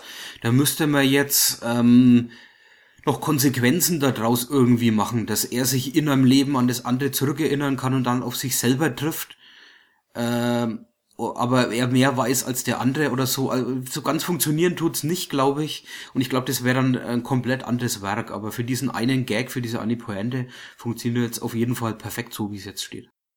Ich glaube, er hat einfach so eine Idee gehabt für einen Erklärungsversuch nach dem Sinn des Lebens und hat das dann einfach in so eine, äh, ich glaube, in die richtige, in die einzig richtige Form eigentlich, die dafür funktioniert, irgendwie reingegossen. Weil alles, äh, was du an größerer Story jetzt drumherum konstruierst, ähm, hat halt dann das Problem, dass es dann auf diesen einen Big Reveal rausläuft und du kannst dadurch jetzt da 200 Seiten Geschichte erzählen und dann kommt es am Schluss raus. Ähm, hat aber eigentlich mit dem dann nichts zu tun, ja. Nee, also du nee. musst dann eine Geschichte erzählen, die dann vielleicht über das hinausgeht, ja, dass er dann Genau, ich, sich ja. dessen bewusst wird und dann geht's irgendwie weiter. Also das kann so ein Anfangspunkt für eine Geschichte sein. Ähm, aber ich glaube, so wie sie im Raum steht, dass es einfach unklar ist, was jetzt eigentlich da weiter passiert, ja, also was passiert mit ihm dann, wenn er irgendwann mal erwachsen ist, so in Anführungszeichen, das lässt die Geschichte ja alles offen. Also ich wusste am Anfang gar nicht, auf was ich mich einlasse. Es fängt ja als Konversation an, ja. Ähm, ist es jetzt aus der Sicht von dem Lehrling oder dem Meister, weiß ich jetzt gar nicht. Also ich nenne die beiden jetzt mal so. Ich glaube, das ist einfach nur eine Konversation, glaube ich. Ja. Ähm, nee, ich glaube, das ist schon aus einer Sicht geschrieben. Ich kann mich bloß gerade nicht mehr erinnern, ist schon ein paar Tage her. Aber kann man sich auf jeden Fall im Netz umsonst, glaube ich, von seiner Seite runterladen, Andy Wir werden es auch verlinken. Wir verlinken dann. auf jeden Fall. Also man, man findet's, ja. Man findet's und man kann es in ein paar Minuten lesen und mir hat's echt Spaß gemacht. Das ist eine schöne Idee. Was ich auch ganz witzig fand, dass es das ja in na, geschätzt 20 äh, Sprachen gibt auf der Seite. Das ist ja auch unüblich, Okay. oder? Das geht ja schnell. Ja, aber trotzdem, dass es jemand selber so anbietet, ist doch nicht normal. oder? Also, oder was heißt normal, aber äh, ungewöhnlich oder selten. Ich glaube, dass es da wahrscheinlich viele Fanübersetzungen geben wird, die es ihm halt dann geschickt haben. Jetzt gerade, wo er so große Wellen im, im Netz geschlagen hat, dass das sowas dann ganz besonders schnell geht. Ja, kann ich mir auch vorstellen. Ich glaube nicht, dass er jetzt 20 Sprachen selber spricht oder das selber in Auftrag gegeben hat. Ich glaube, der hat mittlerweile sehr viele Fans.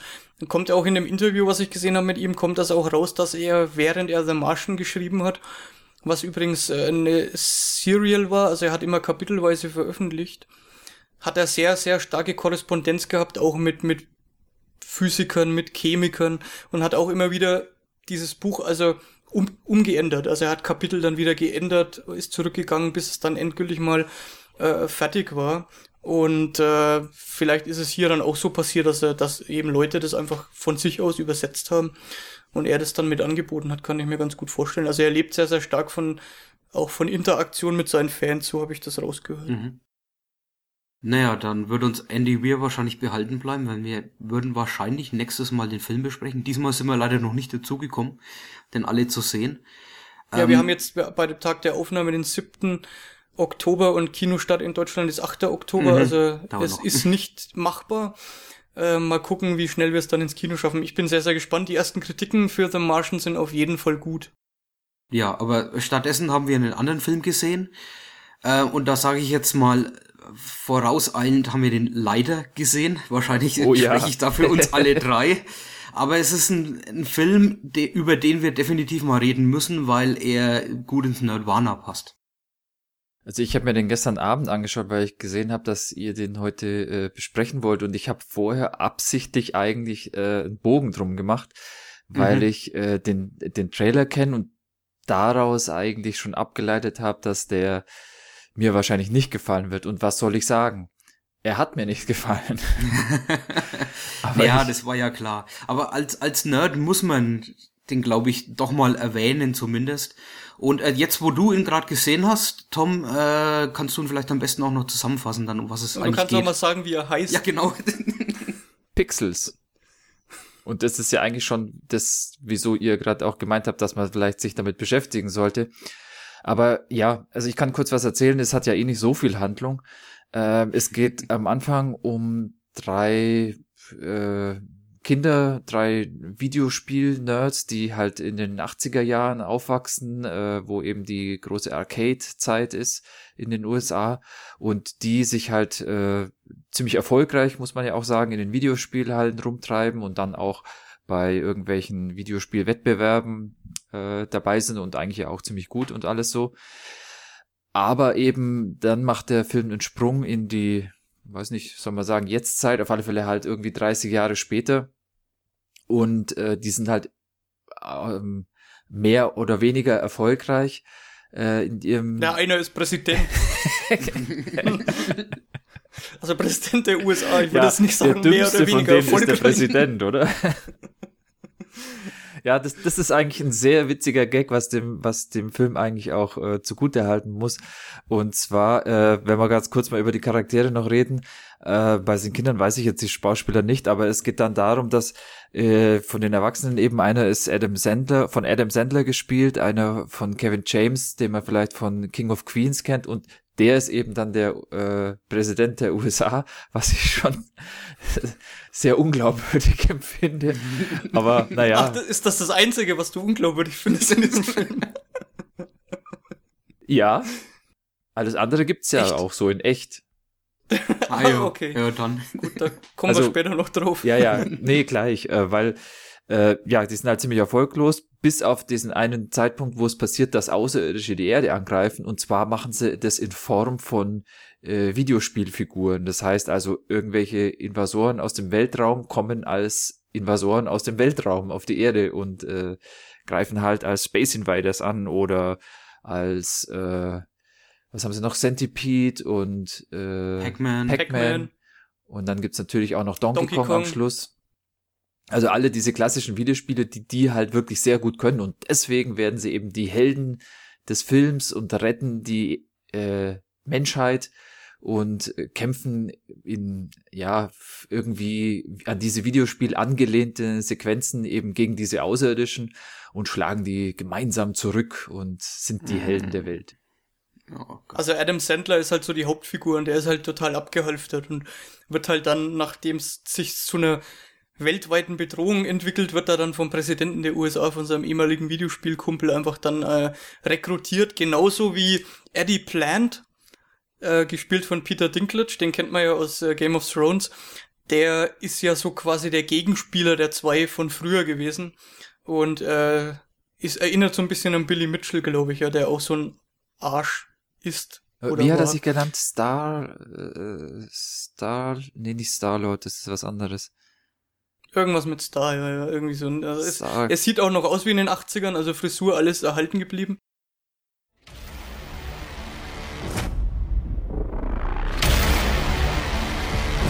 Some alien life force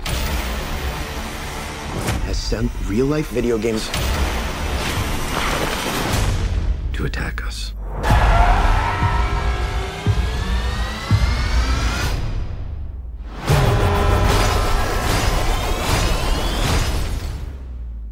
Pac Man's a bad guy? Incoming! Donkey Kong. It's just a barrel. How bad can it hurt?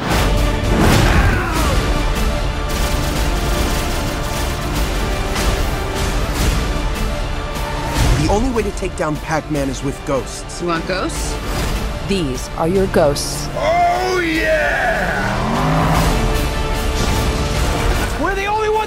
Do this! I'm kidding. We are all gonna die. Ja, also ich muss sagen, ich bin in den Film reingegangen mit der festen Überzeugung, dass der richtig, richtig scheiße wird, was ich nachher gelesen habe. Und ich muss sagen, ich bin rausgekommen und habe mir gedacht, der ist nicht richtig scheiße, der ist nur scheiße. Und das ist für mich die Überraschung des Jahres gewesen, ehrlich. Also ich habe oh. teilweise richtig Spaß gehabt. Wow, der war viel besser Hirn, als also, erwartet. Also, er war nur scheiße. Nachdem mein Hirn, ja, nachdem mein Hirn dann irgendwann ausgeschalten hatte, hatte ich richtig Spaß mit diesen Videospielsequenzen. Und ich hatte auch irgendwie Spaß mit diesen Referenzen bei der Pac-Man-Jagd und diesen bescheuerten Autos. Ähm, ich fand's irgendwie unterhaltsam. Ich auf auf einer ganz bescheuerten Ebene fand ich es total unterhaltsam. Du darfst halt den Fehler nicht machen, in diesen Film reingehen und zu viel oder überhaupt Augenmerk auf die Handlung legen, auf irgendwelche Sachen, ja. die da in der Handlung passieren, sondern du musst einfach diese nerdigen Videospielbegegnungen irgendwie genießen und dann macht's tatsächlich auch Spaß. Also ich bin total, ich habe mich total gewundert, dass ich ich hatte nie so den Moment, ich muss gleich schreiend davonlaufen, wie ich das zum Beispiel bei Star Trek Into Darkness hatte, wo ich kurz davor war, also wo mein Hirn komplett ausgeschalten hat und ich nur da saß, lalala, hoffentlich ist er bald aus, noch zehn Minuten, sondern ich war, ich war richtig dabei, also irgendwie also bei mir gibt's auch mehrere Probleme. Zum einen wäre wär die Rahmenhandlung, die erinnert, erinnert ja mehr an solche Filme wie Bierfest. Nur geht's ja nicht hier ums gut. Biersaufen, sondern, sondern ums äh, Videospiele spielen. Und Bierfest ist ein guter Film, ja. Da das funktioniert jetzt gut. gar nichts. Also äh, zumindest für die Art von Filmen. Er ist unterhaltsam. Äh, den Pixels hier fand ich gar nicht unterhaltsam. Er ist so richtig dumm. Einfach nur ein scheiß dummer Film alle ähm, Gags und alle komödiantischen Elemente, die da drin vorkommen, erinnern mich immer irgendwie an Saturday Night Live. Das heißt, es wird eine Story aufgebaut, es kommt auf einen Gag zu, es soll eine, jetzt kommt gleich die Pointe und dann kommt keine Pointe und es versickert irgendwo im Nichts. Äh, und gerade das, was die, dieses eine Wunderkind da immer bringt, dieser Josh Gad, der ähm, so ähm, Verschwörungstheoretiker ist, ich fand den Typen einfach nur scheiße peinlich. In der Szene, wo er diese Marines anschreit, da habe ich mir so richtig gedacht, die, die Szene soll vielleicht peinlich sein, ich habe mich aber eher für den Schauspieler geschämt und dass das Ganze jetzt auch noch irgendwie witzig sein soll. Das ist so eine neue Art von Humor, mit der ich absolut gar nicht zurechtkomme. Und so finde ich in dem Film eigentlich gar nichts witzig. Ja, das Beste sind wahrscheinlich sogar die, die Videospielsequenzen, wobei die dann für mich nicht konsequent genug umgedacht sind. Ähm, es sind nämlich, äh, also man merkt irgendwie, also zumindest ich, habe ich so das Gefühl, man merkt, sie haben sich Ideen geholt von richtigen Fans, die sich mit den Spielen auskennen und haben dann nur die Sachen umgesetzt, die sie gedacht haben, die für den Film passen. Also der Schreiber und der Director Chris Columbus haben sich dann gedacht, naja, und die Elemente da, die lassen wir weg, die passen nicht in unsere Story. Aber als Videospieler, wenn du Pac-Man kennst, wenn du Donkey Kong kennst, dann fallen dir einfach Fehler auf die vielleicht jetzt ein bisschen marginal sind für jemand, der, der sich nicht mit Retro-Spielen auskennt, aber so jemand guckt diesen Film nicht an. Und so, allein solche winzig kleinen Elemente, dass den letzten Centipede, den sie erschießen, keinen Pilz hinterlassen, das lässt für mich durchscheinen, dass da vollkommene Dilettanten am, Werk, am Werk sind, denen der Scheiß egal ist, dass es hier um Retro-Spiele geht. Da hauen wir einfach nur einen Film raus, um Retro-Spiele kann man noch ein bisschen Geld mit verdienen. Äh, also, das hat mich aufgeregt in dem Film, hat mich dann richtig wütend gemacht. Das war mein Rant jetzt. also ich merke gerade, ich merke gerade, dass ich mit einer dermaßen niedrig gesetzten Erwartungshaltung an diesen Film rangegangen bin, dass ich tatsächlich in der Lage war, damit Spaß zu haben. Zumindest äh, auf einer, auf so einer ganz niedrigen Ebene habe ich irgendwie Spaß gehabt. Es gibt natürlich saublöde Elemente in dem Film. Ja, es macht überhaupt nichts Sinn von der Story her. Also du musst von Anfang an den, den Film rangehen mit, äh, das ist jetzt keine Handlung, die in irgendeiner Weise zielführend oder Sinn geben muss. Adam Sandler finde ich auch nicht besonders witzig. Aber ich fand einfach diese, die Art und Weise, wie sie dann diese Videospielattacken auf diese Stadt losgelassen haben, fand ich irgendwie interessant gemacht ähm, und irgendwie witzig und am meisten Spaß hat mir, glaube ich, diese Pac-Man-Jagd gemacht. Ähm, das war irgendwie, also ich dachte mir dann, wie wollen sie das jetzt machen? Ja? Und dann diese Autos ins Spiel zu bringen, das war schon irgendwie witzig. Ähm, dieser Charakter, der dann den, den Pac-Man-Erfinder gespielt hat, der irgendwie dann nicht dran geglaubt hat, dass seine Figur irgendwie das, das Böse ist, fand ich auch irgendwie, zum, das war der einzige Moment, den ich ansatzweise witzig fand. Dann, aber irgendwie hat's mich gut unterhalten. Ich kann es nicht anders beschreiben mich hat's definitiv nicht gut unterhalten und ich fand auch die wenigen Gags, die da drin waren, einfach äh, zu zu flach, dass da jetzt da, dass man sagen kann, okay, man kann ja so nebenbei gucken und dann kriegt man wenigstens die Witze mit und dann hat man da ein paar Lacher, aber das, selbst die waren ja so mager und so dünn, dass es halt sich da nicht mal lohnt. Ähm, und auch die Videospielsachen, wo man sagen könnte, das ist vielleicht irgendwas, wo da jetzt noch was Interessantes reinbringt.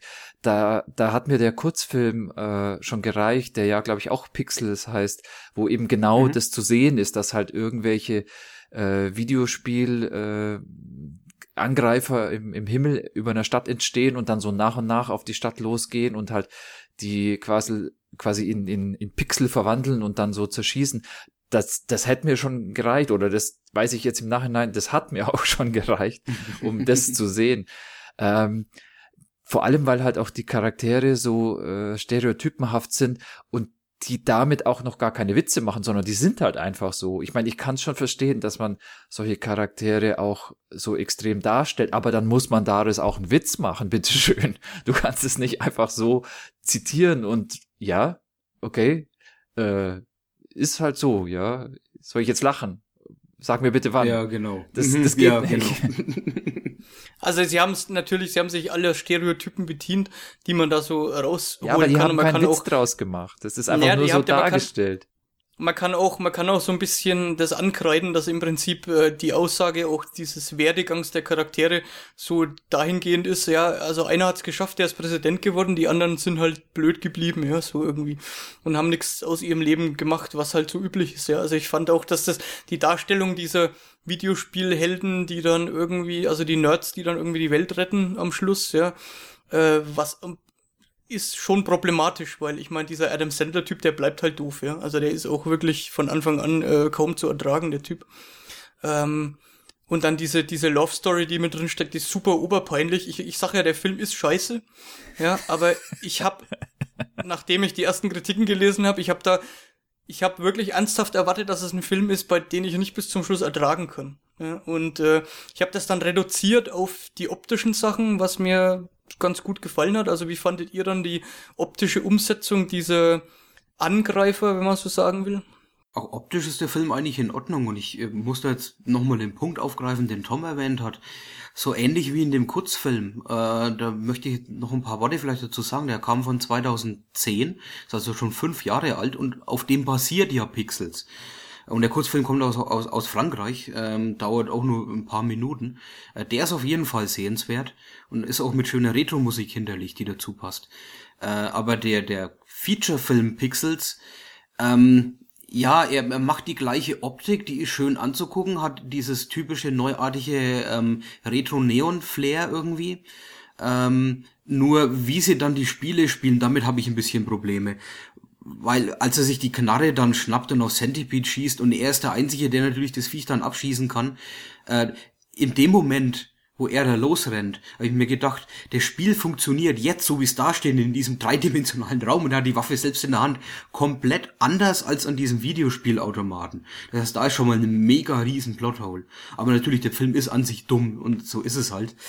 Ja, ich denke, so darf's ja gar nicht anfangen. Warum sollte jemand, der Pac-Man am Automaten kennt, einen Vorteil haben, wenn er mit einem Auto durch eine Stadt fahren muss, um dann irgendwelche Figuren zu jagen.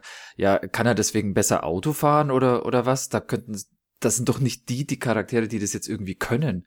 Aber darum geht's in dem ganzen Film ja auch nicht. Das sind halt einfach nur Sequenzen, wo halt irgendwie eben die Videospiele vorkommen und die dann halt involviert sind dadurch. Das, das, ja, das würde ich jetzt nicht irgendwie sagen, dass er dadurch schlechter ist, weil das äh, nicht logisch aufgebaut ist oder sowas. Ja, das ist aber ein allgemeines Problem, weil dadurch wirkt der Film komplett wie ein Flickenteppich, wo die Szenen einfach nur aneinandergereiht sind und damit hat sich's. Ja, das ist ja auch so. Das wirkt nicht nur so, sondern das ist so. Ja, das macht den Film halt schlecht auch. Ja, ja. Ja, also ich sag mal, wenn wir jetzt den Film gemacht hätten oder uns mit diesem, mit dieser Grundidee auseinandergesetzt hätten, dann wären wir nach einer halben Minute Überlegung drauf gekommen, das kann nicht funktionieren. Ja? Also nicht mit also den Schauspielern und nicht mit dem Humor ne, es geht einfach nicht, ja. Diese Art von Idee, äh, diese Videospielcharaktere greifen die Welt an äh, und die Nerds von damals, die das kennen, die äh, können das irgendwie besiegen. Das funktioniert nur, wenn du sagst, Außerirdische beamen einen Videospielautomaten mit Pac-Man auf die Welt und sagen, wenn du einen Highscore schaffst, dann vernichten wir euch nicht. Aber das ist dann natürlich auch irgendwie ein Quatsch und kein, kein interessanter Film. Sagst also du. das ist, es ist eine total bescheuerte Idee, die von Anfang an zum Scheitern verurteilt ist.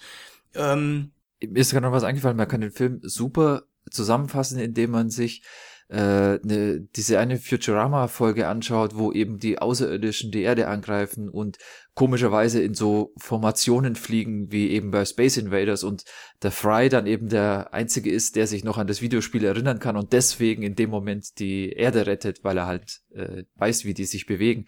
Aber das ist halt nur eine Sequenz von fünf Minuten maximal in diesem, Ja, in ja. dieser Futurama-Folge. Da war super witzig, da haben sie den Gag auf den Punkt gebracht und damit ist die Sache gegessen. ja, ich glaube, das scheitert grundsätzlich an dieser äh, Übertragung von 2D zu 3D. Mhm. Ja, klar. weil es ein komplett anderes Spielkonzept ist, wie Stefan gesagt hat. Und die Realität ist nun mal 3D. Und dieses, diese 2D-Spiele da dann umzusetzen in, in die Realität funktioniert halt nicht. Ja, und dass du keinen Controller in der Hand hast, sondern alles selber machen musst, also das Auto selber fahren musst. Ich habe jetzt vorhin erwähnt, dass ich äh, ja nicht glaube, dass Chris Columbus, der Regisseur und die Schreiber wirkliche Nerds sind und wirkliche Retro-Spieler. Also dass das eher wahrscheinlich so eine Art Auftragsarbeit war. Wie findet ihr das jetzt? Glaubt ihr, dass die einen Bezug irgendwie zu der Thematik haben? Also ich kann es mir nicht vorstellen. Also es wirkt relativ lieblos in der Hinsicht, äh, die Geschichte, also die Umsetzung der Geschichte. Äh, was mich aber allerdings im Umkehrschluss wundert, ist, dass dieser Film mit dem Riesenbudget überhaupt entstehen konnte. Ja. Hm. Also dass da jemand auf einer Chefetage da das grüne Licht gegeben hat für so einen Film. Äh, für, für was für eine Generation soll der jetzt sein? Ja? Also für die moderne Generation, die dann mit der Systematik zum Beispiel dieser Pac-Man-Jagd, die ja wenigstens noch krampfhaft versucht, sich irgendwie an diesem Original entlang zu hangeln, können die ja nichts anfangen. Und wie gesagt, so Leute, die damals diese Spiele gespielt haben oder so Retro-Spieler wie wir, die kommen dann sehr schnell auf den Trichter, dass das halt einfach nicht funktioniert. Also dass die Umsetzung halt, äh, so wie du sagst, wieso soll da jemand jetzt besser Auto fahren können, wenn er damals Pac-Man gespielt hat, ja? Also es macht irgendwie, macht irgendwie keinen Sinn. Also das heißt, es gibt auch irgendwie für mich kein, kein wirkliches Zielpublikum. Irgendwas dazwischen gibt's ja auch nicht. Also was, äh, wie konnte jetzt der Film irgendwie passieren, ist mir total schleierhaft. Naja, es könnte schon sein, also um die Frage von Stefan nochmal zu beantworten, es könnte schon sein, dass, dass die Idee am Anfang, also jetzt auch von dem Autor und äh, Director, dass die schon sehr viel näher an dem Thema Videospiel war und vielleicht auch aus deren Intention heraus, weil sie selber da auch irgendwie noch äh, Fans sind, entstanden ist, aber vielleicht ist es halt einfach durch die ganze Hollywood-Produktion und dann müssen wir da noch irgendeinen bekannten Schauspieler reinbringen und dann dürfen wir aber nicht so intensiv auf das Thema Videospiele eingehen, weil sonst gucken sich das, die, die Leute vielleicht nicht an und dass es halt einfach so weich gewaschen wurde im Verlauf der Produktion, dass letztendlich sowas in der Art überhaupt rausgekommen ist. Also ich möchte es denen nicht abstreiten, dass die, dass die grundsätzliche Idee schon aus deren eigenen Videospielerfahrung halt vielleicht auch rauskam, aber wieso das jetzt so geworden, wie es es jetzt ist, kann ich ja nicht nachvollziehen. Das werden wir ja auch nicht rauskriegen. Also mir bleiben eigentlich nur noch zwei Sachen zu sagen. Er hat die meiner Ansicht nach allerschlechteste Liebesszene aller Zeiten, als diese eine äh, Videospielcharakterin da in, in die Oh, Realität schlimm. kommt. Das ist so dermaßen schlimm und schlecht umgesetzt. Das ist Wahnsinn. Das ist die einzige Szene, wo ich, wo ich kurz davor war, das, äh, das Kino zu verlassen weniger. Ja, Das vor allem, das ist wieder so ein Punkt, wo ich vorhin gemeint habe. Wenn die sowas bringen, so ein Gag, der so auf die Art und Weise funktionieren soll, dann dürfen sie das nicht einfach so stehen lassen. Dann müssen sie diese Sache an sich ja nochmal äh, ein Gag draus machen. So funktioniert es nicht. Mhm. Ja, so wie es aufgelöst ist, ist es ja nochmal oberpeinlicher, als wie es überhaupt äh, beginnt, ja. Also Ja, es, das geht nicht. es sind halt alle, es sind halt alle Klischees drin und äh, naja, aber ich muss zum Abschluss trotzdem sagen, ich war irgendwie einigermaßen gut unterhalten. Ich kann es nicht, kann es mir nicht erklären, aber irgendwie Aber ähm, sag mal, dieser Q-Bird, ne? Der ist doch auch nichts weiter als, als, eine, als eine Kopie von Minions, oder? Das kam mir die ganze Zeit so vor. Ich habe mir gedacht, jetzt muss der arme Q-Bird hier als, als, als Pappnasenfigur irgendwie hinhalten, als, als äh, kleine Witzfigur in dem Film. Und äh, ich fand jede Szene mit dem peinlich. Ich habe mir nur gedacht, was soll diese Scheiße? Wieso haben sie das gemacht? Ja, das ist ein mieser Überläufer halt, ja, so ein Ver Verräter mehr. Aber der schimpft ja im Originalspiel auch immer nur. Ja, klar, aber der ist doch nur in Szenen drin, wo ein schneller Gag am, an der, am Seitenrand ist. Mehr nicht. Ja, alles ist irgendwie da drin, damit irgendwo ein schneller Gag äh, passiert und äh, naja. es ist. Äh, also ich habe ich hab ein Fazit und das, das halte ich auch ganz kurz. Ich finde, Pixels ist für mich eine persönliche Beleidigung und äh, damit hat sich's. Was, wenn jemand zu dir Pixels sagt, ist das eine Beleidigung? Nein, der Film, der Film, ich, ich fasse den Film als eine persönliche Beleidigung auf. Ja, ein Pixel kann ja gar nicht persönliche Beleidigung sein, ist ja die kleinste existierende Einheit. Ja, genau. Ja. Auch von Futurama gelernt. ja, ja. Also ich, ich finde den Film super scheiße, aber er hat mich gut unterhalten trotzdem. Ich weiß nicht. Es ist, es ist ja, es gib halt zu, dass du betrunken warst. Das ist irgendwie ein Paradoxon, ich weiß nicht, was passiert ist. Na gut, okay. machen wir einen Deckel drauf. Oder? Ja, ja, da ja, redet man genau. nie wieder drüber, ja, okay. Vielleicht Dann bei Pixels 2 reden wir wieder drüber. ja, genau, da reden wir nochmal drüber. Okay, dann äh, lasst uns weitermachen mit, nachdem Stefan uns ja den Begriff ähm, Comic Quick Check geklaut hat, gibt's jetzt einfach, geht's jetzt einfach weiter mit Comics. Und du darfst es nicht mehr sagen, sondern oh. du darfst es nur noch in deinem eigenen Podcast sagen. Edge. Es geht aber trotzdem um Comics. Und zwar haben wir eins dabei, was äh, Stefan und ich gelesen haben. Ich habe es gelesen wegen Sean Gordon Murphy, der The Wake gezeichnet hat das haben wir hier schon mal besprochen, fanden wir jetzt von der Story her nicht so toll, aber ich mag diese Zeichnungen von Murphy so gern, deswegen habe ich mir sein neuestes Comic angeguckt, Chrononauts. Geschrieben von Mark Miller, du kannst vielleicht mehr dazu sagen, ich bin nicht so in diesem Universum so zu Hause, ich bin eher im franco-belgischen, kenne ich mich aus, wo die herkommen, was die sonst so gemacht haben. Also Mark Miller ist einer der um, Grundpfeiler des heutigen Marvel-Universums. Er hat extrem viel Sachen geschrieben, zum Beispiel The Ultimates, war ja die, die Neuauffassung von den Avengers in, in dem Alternativuniversum und Civil War hat er geschrieben, eine, eine Mega-Event im hauptsächlichen Marvel-Universum. Und dann hat er noch The Authority äh, geschrieben, das habe ich mal auch selbst gelesen. Das ist eine, eine abgefucktere Version von Superhelden und hat auch mehrere Comics äh, geschrieben, die auch schon zu, äh, verfilmt worden sind, zum Beispiel Wanted oder Kick-Ass. Genau, von Sean Gordon Murphy habe ich bis jetzt nur The Wake gelesen, was mich grafisch total begeistert hat. Ich würde fast sagen, um das jetzt mal auf Chrononauts auszudehnen, ist einer meiner Lieblingszeichner momentan, so aus diesem Bereich. Punkrock Jesus gibt's noch von ihm, kennst du das? Nee, aber ich glaube, das ist ein bisschen bekannter so bei den Image Comics Fans. Okay, um was geht's bei Chrononauts? Kannst du vielleicht mal zusammenfassen? Ähm, es sind zwei Zeitreisende, eigentlich zwei Wissenschaftler, die das Ganze auch wissenschaftlich angehen wollen.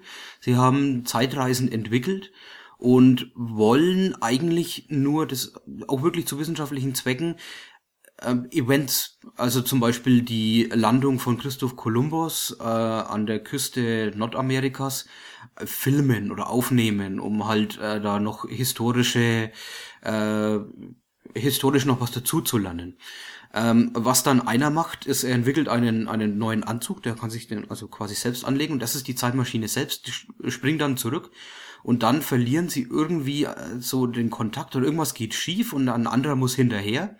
Äh, sein, sein bester Kumpel muss hinterher und er macht ihn dann auch wirklich ausfindig 1503 irgendwo in Persien, wo er sich ein Königreich selbst angelegt hat. Das heißt, er hat eigentlich dieses eine, was man als Zeitreisender niemals machen darf und schon alle, vor allem nicht als zeitreisender Wissenschaftler, er hat sich eingemischt in die Timeline und der andere soll ihn dann wieder zur Vernunft rufen und zurückrufen. Aber äh, unser Hauptcharakter hat halt das Problem, er findet es dort einfach super geil. Er ist König, kann äh, und ist Gangsterboss in, in einer anderen Zeit und nochmal König in noch einer anderen Zeit oder Pharao oder sonst was und kann sein äh, relativ trostloses Leben in seiner eigenen Realität eigentlich zurücklassen. Ja, und über, überzeugt dann seinen Kumpel, dass das ja eigentlich ein cooles Leben ist. Und so nimmt dann das Unheil seinen Lauf. Das heißt, er mischt sich überall ein, er ändert überall die Zeitlinien und äh, das wird dann auch für ihn selber irgendwann zum Problem. Zusätzlich dazu, dass er natürlich von seiner eigenen Zeit aus auch dann ausfindig gemacht wird irgendwann und verfolgt wird. Ich würde jetzt mal zusammenfassend sagen, also Chrononauts sind, ist, ein, ist eine relativ kurze Geschichte mit vier Heften. Also wir haben insgesamt so um die 100 Seiten, würde ich mal sagen. Ähm, eigentlich ist das für Miller und Murphy nur ein Vehikel, um wilde Verfolgungsjagden quer durch alle Zeitepochen grafisch in Szene zu setzen. Das Ja, war für mich so genau. das, was mich total begeistert hat. Und es sieht fantastisch aus. Die Story ist nicht wahnsinnig komplex, aber trotzdem funktioniert es über die kurze Strecke relativ gut, finde ich. Und es macht Spaß, einfach äh, denen beim Entkommen zuzugucken, mehr oder weniger. Man kann sich das so vorstellen, dass die wilde Zeitsprünge machen von einem Panel zum nächsten, von einer Seite zur nächsten, immer die gleiche Verfolgungsjagd, einmal durch die Wüste, dann irgendwo durch Ägypten.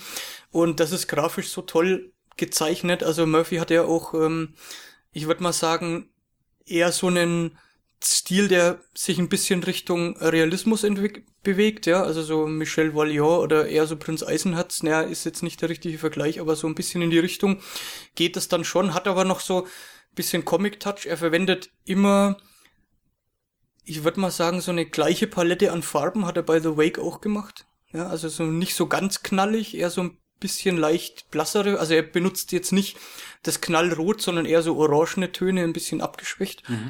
Ähm, ich finde einfach, dass es unglaublich gut aussieht und dass es einfach so eine actiongeladene Geschichte ist, die äh, jetzt nicht besonders viel Tiefgang hat, aber irgendwie diese beiden Hauptcharaktere für mich relativ sympathisch auch erscheinen hat lassen, weil es eben ja nicht so richtig klar ist, wer jetzt hier total gut und wer total böse ist. Also es ist nicht diese Schwarz-Weiß-Geschichte, sondern die zwei Typen haben das entwickelt zum Nutzen der Wissenschaft und haben dann irgendwann gemerkt, ey, wir können da voll den Vorteil draus ziehen, können ein geiles Leben haben, fuck it. Ja? Und dann geht's los. Und äh, ich fand's fast, ist es schon fast eine Kurzgeschichte, aber ich hab's total genossen. Ja, Kurzgeschichte trifft's eigentlich ganz gut und mehr steckt eigentlich dann auch nicht drin. Ähm, ich fand den Grafikstil auch sehr schön. Er hat so dieses richtig schöne Dreckige. Was er besonders gut kann, sind zerzauste Frisuren und äh, vollkommen enthusiastische Gesichter. Vor allem von den Zweien. Als der, der erste, äh, der eine Wissenschaftler dem anderen zum ersten Mal erzählt, wie geil's hier eigentlich ist. Sein Gesichtsausdruck allein ist eigentlich schon total cool. Und äh, lebt halt total irgendwie von von solchen Momenten, dass äh, säbelrasselnde Wüstenreiter im 15. Jahrhundert plötzlich von dem Panzer überrascht werden oder ein Düsenjet äh, durch die Uhrzeit rast und so. Also das ist klar, das ist das ist irgendwie so ein, ein Kindheitstraum, würde ich mir schon fast schon vorstellen. So so möchte man, also wenn man mit mit mit Lego und Playmo spielt, dann lässt man ja auch den Dino mit den Rittern kämpfen und so und genau sowas ist es eigentlich, einfach so eine Zeitverwirrung da anzustiften. Ja, da steckt so eine gewisse kindliche äh, Sicht auf die Dinge irgendwie drin, ja.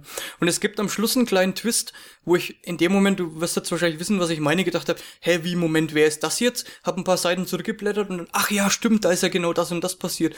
Da nimmt der, die Story jetzt nochmal Bezug drauf und gibt's einen kleinen Twist, weil er da einer auf der Strecke bleibt, der dann später ähm, nochmal benutzt wird, würde ich das jetzt mal behaupten, ohne jetzt da viel zu verraten. Also ich muss sagen, das ist eine totale Empfehlung von mir. Und es ist grafisch einer meiner Lieblingszeichner jetzt. Ich würd, ich werde jetzt in Zukunft alles, was äh, Murphy auf dem Cover stehen hat, auf jeden Fall mal angucken. Wir haben das nächste, läuft ja gerade an, Tokyo äh, Ghost.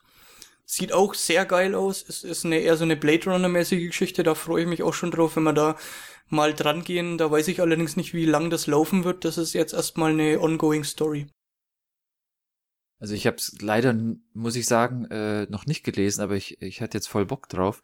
Ich habe auch gerade schon nebenher geguckt, äh, was für Ausgaben das das da gibt. Es sind wohl äh, Sammelbände, oder? Die diese. Ja, das sind vier Einzelhefte vier, gewesen vier, und es gibt mittlerweile ein Sammelband, wo Ah, du das okay, alles auf okay. einen Schlag kriegst. Ja, weil der ist auch gar nicht teuer. Das Das, das, werde ich mir wohl mal. Wäre dann auch zu empfehlen, das dann auf einen führen, rutscht, äh, sich gleich zuzulegen. Ne? Sieht auf alle Fälle sehr, Also- sehr cool aus, ja, muss ich zugeben.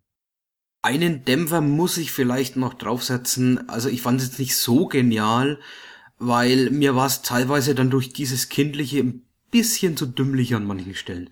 Also mir hat der Anspruch ein bisschen gefehlt. Ich habe schon gemerkt, auf was es anzielt. Eigentlich ist das Zielpublikum eher so ähm, so bis 16-jährige Jungs. Das ist so das Typische. Naja, du, du hast schon recht. Also irgendwann denkt man sich dann erstens mal, der, die, die sind beide Wissenschaftler, die sind halt eigentlich eher Actionhelden, ja, so wie sie aussehen, so wie sie agieren und so weiter. Nimmt, kauft man denen irgendwann im Laufe der späteren Handlung nicht mehr ab, dass es äh, Wissenschaftler sind, die eigentlich einen sehr hohen EQ haben müssten und sich der Folgen irgendwelcher Dinge bewusst wären. Also da ist ein kleiner, kleines Plothole drin, ähm, dass man denen den Wissenschaftler irgendwann nicht mehr abnimmt. Aber wie gesagt, es ist, es ist einfach just for fun eine, eine ziemlich coole Geschichte gewesen. Ja, es, es gibt dann noch so einen Zeitsprung irgendwo mal zwischendrin, wo dann plötzlich er auf eine Weltreise geht oder so. Äh, das fand ich dann ein bisschen zu, zu wenig Übergang auf diese, auf diese lange Zeit, äh, die er dann unterwegs ist. Das kam so plötzlich, weil alles andere geht immer zack, zack, zack, zack, zack. Und plötzlich wird es durch so, so einzelne Panels dann dargestellt, wo er in dem Land und dem Land, in dem Land dann plötzlich ist. Ähm, hat, ist mir einfach ein bisschen aufgefallen, dass es plötzlich hier anders funktioniert. Und am Schluss fand ich es auch ein bisschen komisch, als er dann äh, alles wieder ins Reine bringen und das ist mir ein bisschen zu schnell abgehandelt, weil das, was sie sich da aufgebürdet haben, glaube ich, ist Wahnsinn. Das, das würde man, glaube ich, auch gar nicht mehr zusammenbringen. Also da muss man es eher ein bisschen so durch die rosa-rote Brille sehen. Das ganze, die ganze Welt funktioniert da, glaube ich, ein bisschen einfacher. Ja, das Konzept der Zeitreisen ist da jetzt nicht bis in die Gänse durchdacht irgendwie. Ja. Also äh, ich glaube nicht, dass man das wiederherstellen kann, was die da angerichtet haben, weil das ist schon relativ schnell klar. Aber wie gesagt, für mich ist es eigentlich nur ein Vehikel dazu, diese, diese Verfolgungsjachten durch die verschiedenen Zeitsprünge da möglichst actiongeladen darzustellen. Und es sieht einfach geil aus und es macht einfach total Spaß. Und ähm, das war schon, war, waren Actionsequenzen, die, die auf mich so einen Eindruck gehabt haben wie ein guter Film, ja, wo ich richtig so, wow, ja, also mhm. mitgegangen bin und äh, das musste dann erstmal umgesetzt kriegen. Und wie gesagt, ich könnte mir, ich könnte mir diese, diese Zeichnungen von Murphy könnte ich mir stundenlang angucken. Ich finde es einfach äh, wahnsinnig gut gemacht. Ja, wenn man sich die Bibliografie von Mark Miller mal anguckt und was schon alles von ihm verfilmt worden ist, wird es hier, glaube ich, auch nicht lang dauern. Und ich kann Meinst dann nur... Das, das, ja, also, doch, doch, ich kann mir das definitiv vorstellen, aber ich kann dann nur hoffen, dass es nicht jemand wie Michael Bay sich das Ganze annimmt. Weil dann wird nämlich ein richtig, richtig dümmlicher Film draus. Also wenn man das Ganze ein bisschen auslatscht und nochmal einen guten Drehbuchschreiber hinsetzt, könnte es, glaube ich, eine ganz coole Geschichte werden, mhm. die vielleicht eher so auf so einem, also so sagen wir von der Ernsthaftigkeit auf so einer äh, League of Extraordinary Gentlemen oder so auf so einer Ebene angesetzt ist vielleicht, ähm, wo sich der Film dann auch nicht so wahnsinnig ernst nimmt. Ja. Also Vor dem Film habe ich mich noch verweigert, weil ich das Comic so gut finde und alle sagen, der Film wäre schlechter, kann ich jetzt nichts sagen dazu. ja, ja, ich ist schon zu lang her, kann ich auch nichts zu sagen. Okay, so viel zu Chrononauts. Das ist auch alles, was wir an Comics dieses Mal haben. Wir haben uns ja vorgenommen, eine etwas kürzere Episode zu machen. Und wie es momentan aussieht, könnte es uns gelingen, knapp unter zwei Stunden zu bleiben. Dann gucken wir mal, was noch dabei rumkommt. Okay, jetzt die Sektion Musik. Was wird momentan gerade gehört? Ich fange mal mit Tom an, weil er hört oft nichts. Ja, ist dieses Mal ja auch so. Ah, okay. Na dann ist es schnell abgehandelt. Stefan, willst du anfangen? Ja, und dann können wir Tom gleich mal Empfehlungen geben. Ähm, ich habe was entdeckt, was ich ähm, in der Serie gesehen habe, die ich hier schon mal erwähnt habe. Eigentlich eine Show. So, so You Think You Can Dance ist eine Tanzshow, die ich mir immer wieder angucke und die tanzen ja immer zu Musik. Und da kam ein Track, den fand ich unglaublich genial. Und dann habe ich ein bisschen so nachrecherchiert, wer ist denn das? Ähm, und kam dann auf Taylor. Taylor ist eine Südafrikanerin. Sie ist, äh, sie heißt eigentlich Melanie Leroux, aber unter dem Namen Taylor ist sie bekannt, geschrieben mit einem I, ähm, und hat schon zwei Alben veröffentlicht. Ähm, das erste, The Dark Horse, kam 2012 raus und Light erst in diesem Jahr. Äh, Light habe ich jetzt noch nicht so gehört. Ähm, aber so Dark Horse habe ich schon rauf und runter gehört. Ich finde es nämlich wahnsinnig genial. Es ist, ähm, wie sollte man sagen, ja, so ein bisschen so Folk-Song, bisschen poppig. Äh, aber es ist halt eine Songwriterin, die alle Instrumente auch selber spielt und hauptsächlich singt. Und genau auf den Gesang kommt's an. Äh, wer jetzt ähm, die anderen Folgen von Nirvana so gehört hat, der wird sich denken, äh, das ist aber jetzt sehr, sehr untypisch für den Stefan, der immer die verrückten, poppigen äh, Japano-Punkrock-Sachen hört. Es ist auch komplett anders. Es ist wesentlich ruhiger als das meiste, das ich so höre. Ähm, aber es packt mich emotional total. In The Dark Horse, äh, dieser eine Song, der, den ich auch den besten finde und den ich damals entdeckt habe durch diese Serie, äh, der heißt Shaped Like a Gun. Und wenn ich den höre, wenn ich nur den ersten Akkord höre, kriege ich schon eine Gänsehaut. weil das, das ist so genial gesungen und so wenig Instrumente im Hintergrund, aber genau so gespielt. Es ist eigentlich nur ein Klavier, das gespielt wird. Dann ist es wirklich, äh, also für mich einer der besten Songs, den es überhaupt gibt. Du hast mich äh, darauf hingewiesen, das wäre so ein bisschen Florence and the Machine mäßig. Genau. Ähm, musikalisch eigentlich eher nicht so. Also Florence and the Machine, das neue Album, das ist ja, das geht ja richtig los Das manchmal. ein bisschen, ja. Hier ist es eher so, dass die Stimmung aufbaut. Ja, die hat sehr viele Streicher dabei auch oft. Ähm, die hat eine Stimme, die manchmal in die Richtung geht, aber manchmal auch sehr Folk angehaucht ist. Ich Mhm. habe dieses Album The Dark Horse jetzt auch ein paar Mal gehört. Auf deine Empfehlung hin. Ich finde Step Back und Why Don't You Love Me ziemlich cool. Die beiden Songs, die haben total gute Atmosphäre und die Stimme, wenn sie dann so ein bisschen das Röhren anfängt, gefällt mir ziemlich gut. Also gerade wenn sie intensiver singt, dann ist es cool und wenn so ein bisschen äh, auch von den von den Instrumenten her, wenn es so ein bisschen gewaltiger wird im Hintergrund, dann finde ich sie immer am besten eigentlich. So die ganz ruhigen Songs, da sind so ein paar dabei, wo ich mir denke, ah, das ist muss ich jetzt nicht unbedingt gehört haben, ähm, aber es ist auf jeden Fall ein interessantes Album. Und du hast jetzt gesagt, es gibt ein neues schon. Es gibt ein neues, ja, das ist ein bisschen poppiger. Ähm, hat mir jetzt nicht so gefallen, wie ich mal reingehört habe, aber kann ich vielleicht das nächste Mal dann ein bisschen mehr dazu sagen. Äh, sie macht ja einen Wandel durch. Während The Dark Horse wirklich so Titel ist Programm, das heißt, niemand kennt sie. Sie stellt jetzt mal so ganz schüchtern hier das erste Album so ins Netz. Soll Light dann eher die, die, dieses äh, Step into the Light quasi sein. Aber ich, ähm, finde gerade, dass, dass manche Songs auf dem Album, die ein bisschen ruhiger sind von ihrer Stimme, eigentlich äh, dadurch, dass sie immer in jedem Song ein bisschen anders singt, total interessant sind. Denn zum Beispiel mal den zweiten Song Wolf, da flüstert sie ja fast nur alle Texte und das, das packt mich auch dann irgendwie. Das ist total intensiv.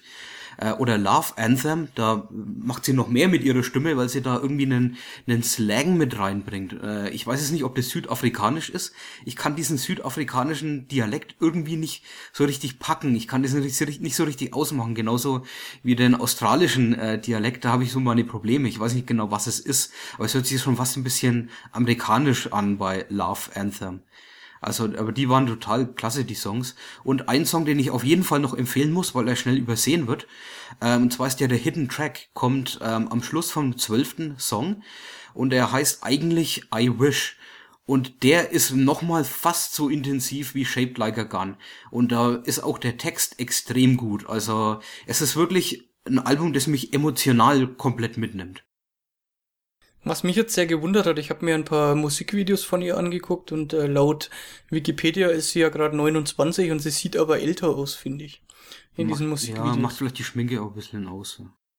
Ja, also sie hat so ein Gesicht, was eher so, hätte ich jetzt mal so Mitte, Ende 30 geschätzt, aber das ist jetzt Ansichtssache. Ich kann jetzt von diesen äh, afrikanischen Wurzeln und so weiter in der Stimme wenig ausmachen. Also ich hätte es jetzt nicht gemerkt, wenn ich es nicht gelesen hätte. Ist aber auf jeden Fall äh, mal ein interessantes Herkunftsland, also Johannesburg, Mhm. ähm, die Stadt, in der sie aufgewachsen ist. Und äh, ja, also ich finde das Album sehr gut, aber es ist jetzt kein, es steht nicht so weit oben wie bei dir. Da bin ich eher mit dem neuen Florence and the Machine Album äh, glücklich, weil das finde ich richtig gut. Ja, das finde ich auch gut. Ähm, das äh, gefällt mir ein bisschen besser. Aber Taylor, also Taylor geschrieben mit O am Schluss, also Taylor, ähm, ist auf jeden Fall ein ziemlich gutes Album und kann man sich mal anhören, wenn man auf diese Art von, also so, so leicht folkig angehauchte Popmusik, würde ich jetzt mal sagen, steht, dann kann man sich das auf jeden Fall reinziehen. Ja, und es ist halt mehr auf Atmosphäre und auf ruhigere Songs, das auf jeden Fall. Aber da funktioniert's perfekt. Ja, ich habe was gehört, was nichts Neues ist, sondern schon sehr, sehr lang existiert. Und zwar ähm, für alle, die so ein bisschen äh, düstere Töne früher gehört haben, die kennen bestimmt Joy Division. Ähm, Joy Division hat sich ja dann nach dem Tod des Sängers in New Order verwandelt und die gibt's heute noch und die haben jetzt gerade eben ganz frisch ihr zehntes Album veröffentlicht, Music Complete. Ich kenne nur so ein paar ganz alte New Order Sachen, ich habe das nie so richtig verfolgt, aber ich habe zufälligerweise vor ein paar Wochen ein Feature in der ARD gesehen über die Band New Order und über Manchester und ich war eine Woche vorher in Manchester gewesen, deswegen habe ich mir gedacht, oh, vielleicht kommt was von der Stadt. Und dann kam diese Band und die hat ein bisschen was erzählt zu Manchester und sie haben ein bisschen erzählt, wie sich die Stadt gewandelt hat in den letzten 15 Jahren und äh, wie sich der Sound gewandelt hat. Und dann kamen ein paar Klänge vom neuen Album von Music Complete und ich dachte mir so, das hört sich ziemlich cool an, weil es ist so ein Mix aus Elektro-Sound und gleichzeitig auch aber unverkennbar, ja, so ein bisschen, wie soll man sagen, so ein bisschen Wave, ja, also was halt New Joy Division, was, was New Order auch immer gewesen ist und äh, das vermixt sich irgendwie zu sowas Neues. Jetzt ist das nicht unbedingt wahnsinnig neu, weil einer der Ex-Mitglieder von Joy Division und auch von New Order, der jetzt bei New Order ist, ich weiß jetzt den Namen nicht auswendig, aber der hat schon die letzten paar Platten immer so ein bisschen so Elektroklänge mit reingebracht. Und das hat sich jetzt fortgesetzt im neuen Album, das ziemlich lang ist, ich glaube 70 Minuten. Ähm, jeder, jeder Song geht fast vier bis sechs Minuten lang. Ähm, da ist alles drauf. Also das sind typische, der erste Song Restless ist so ein ganz typischer, ja, Joy Division Song würde ich jetzt nicht sagen, aber so ein New Order Song. Dann geht's weiter mit Liedern, dann kommt so richtig so schon fast schon so Euro-Disco-Beat mit rein, ja, bei Tutti Frutti zum Beispiel, das fängt oh, ganz ja, komisch oh, an, ja. irgendwie denkst du da, uh, was ist das denn? Aber die kriegen relativ schnell die Kurve und dann gibt's ein paar Songs, die mir am besten gefallen, die eigentlich so dieses Elektro und dieses, äh, ja, dieses klassische Wave, diesen klassischen Wave-Sound von New Order dann vermixen. Und da finde ich, da laufen sie dann zur Hochform auf. Ich muss jetzt mal kurz die Tracklist mir angucken. Plastic zum Beispiel ist so ein Song. Oder Nothing But a Fool. Das sind alles so Geschichten, wo es dann perfekt harmoniert, finde ich. Also man hat so ein Elektrobeat, man hat gleichzeitig so ein paar Elemente aus klassischen New Order Songs und dann hat man diesen Gesang drüber, der relativ langsam ist, der im ersten Moment gar nicht so richtig zu diesem Elektrobeat passt, aber irgendwie verschmilzt es dann zu so einer Einheit. Und ich, ich finde, das Album zeichnet sich dadurch aus, dass es extrem abwechslungsreich ist und dass es so eine etwas angestaubte Form von Musik, wenn man jetzt Joy Division und, und die ersten Sachen von New Order hernimmt, so ein bisschen in die in die Moderne transferiert und das hat mir echt total gut gefallen. Ich habe es echt sehr oft gehört jetzt in letzter Zeit und äh, ich bin echt total begeistert von Music Complete. Also ich habe gerade mal kurz vor der Aufnahme bisschen reingehört und habe euch die Songs nicht ganz angehört, nur um mal so mal einen ersten Eindruck zu geben. Es ist irgendwie volles Brett 80er. Also wie manche Songs anfangen, da hat mich total an manche Songs eben aus den 80er erinnert, dann wenn so der dumpfe Bass kommt und so. Ähm, das finde ich am Anfang total cool. Ist ein cooler Beat. Ähm, aber irgendwie, glaube ich, nerven mich die meisten Songs so nach einer Minute, was vor allem ein Problem ist, da die meisten Songs über sechs Minuten gehen. Das heißt, ähm, ich finde es interessant, wie sie anfangen, aber werde sehr schnell davon gelangweilt. Und der Gesang, mit dem konnte ich mich nicht so richtig anfreunden. Ich finde ihn sehr monoton. Eigentlich gerade beim ersten Song bei Restless war das noch irgendwie, hat er am meisten Varianz in die Stimme gelegt. Dann wird's irgendwie immer monotoner, hatte ich das Gefühl. Äh, aber ich glaube, ich muss es mir mal wirklich ernsthaft anhören, um mir da abschluss, abschließendes Urteil drüber zu bilden. Aber ich habe so Befürchtungen, dass es ähm, ja, dass es mich sehr schnell nerven könnte.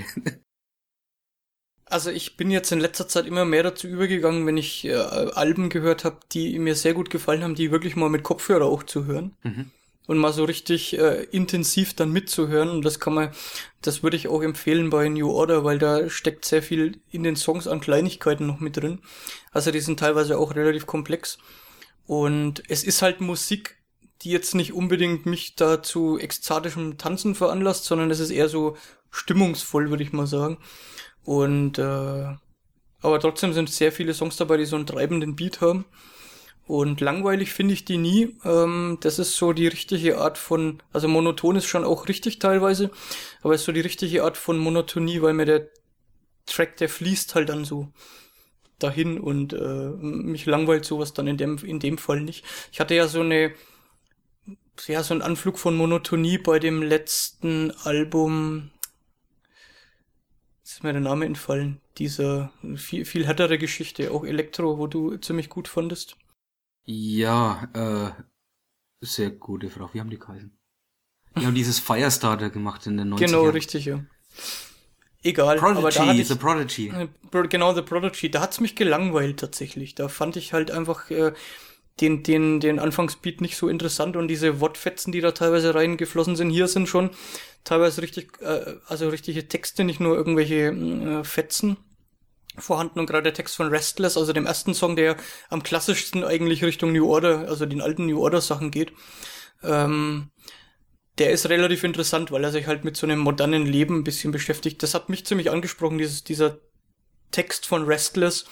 Da habe ich ziemlich viel rausgezogen. Also so eine Welt, die halt immer schneller wird und wo man sich die ganze Zeit eher so ja, auf der Flucht befindet. Also man fühlt sich so auf der Flucht, ja, weil es ständig was Neues gibt. Man kann, man hat keine Zeit mehr, sich mit irgendwas zu beschäftigen. So, das ist, glaube ich, so die Message dieser, dieses Texts. Aber es ist halt nicht so, dass die, also dass das, das End vom Lied dann tatsächlich im wahrsten Sinne des Wortes ist, ja, das ist alles scheiße, sondern es ist einfach eine andere mhm. Welt, ja. Also die, die äh, heulen jetzt nicht irgendwie den 80ern nach, sondern die sehen das von einer ganz interessanten Art und Weise. Und ich fand die Typen auch in diesem Feature von, von der ARD recht interessant. Ähm, und die, die, ja, die Infos, die da über Manchester mit rumkamen, also die nehmen jetzt immer noch in irgendwelchen alten Lagerhallen auf, ja. Also in Manchester, da steht noch einiges leer, was noch nicht modernisiert ist. Und äh, ist irgendwie so der moderne Sound der Stadt so, so, also das war, hat mich irgendwie angesprochen, wie die Doku dann darüber kam. Und ich finde das Album ziemlich empfehlenswert. 64 Minuten übrigens, elf Songs, also im Schnitt sechs Minuten. Ist eigentlich gar nicht so mein Ding. Also ich bin ja immer bei Punkrock-Songs und bei solchen Geschichten zwei bis drei Minuten und dann ist gut aber ich finde, die haben die richtige Länge bei Music Complete. Ist Gut. übrigens das zehnte Album der Band, also die gibt's schon einige, kennst, einige, kennst einige du dann Jahre. ältere Alben von denen überhaupt? Ja, ich erkenne sehr viel von Joy Division. Mhm. Ähm, da gibt's ja, also Lawful Tears Apart ist ja der Joy Division Song.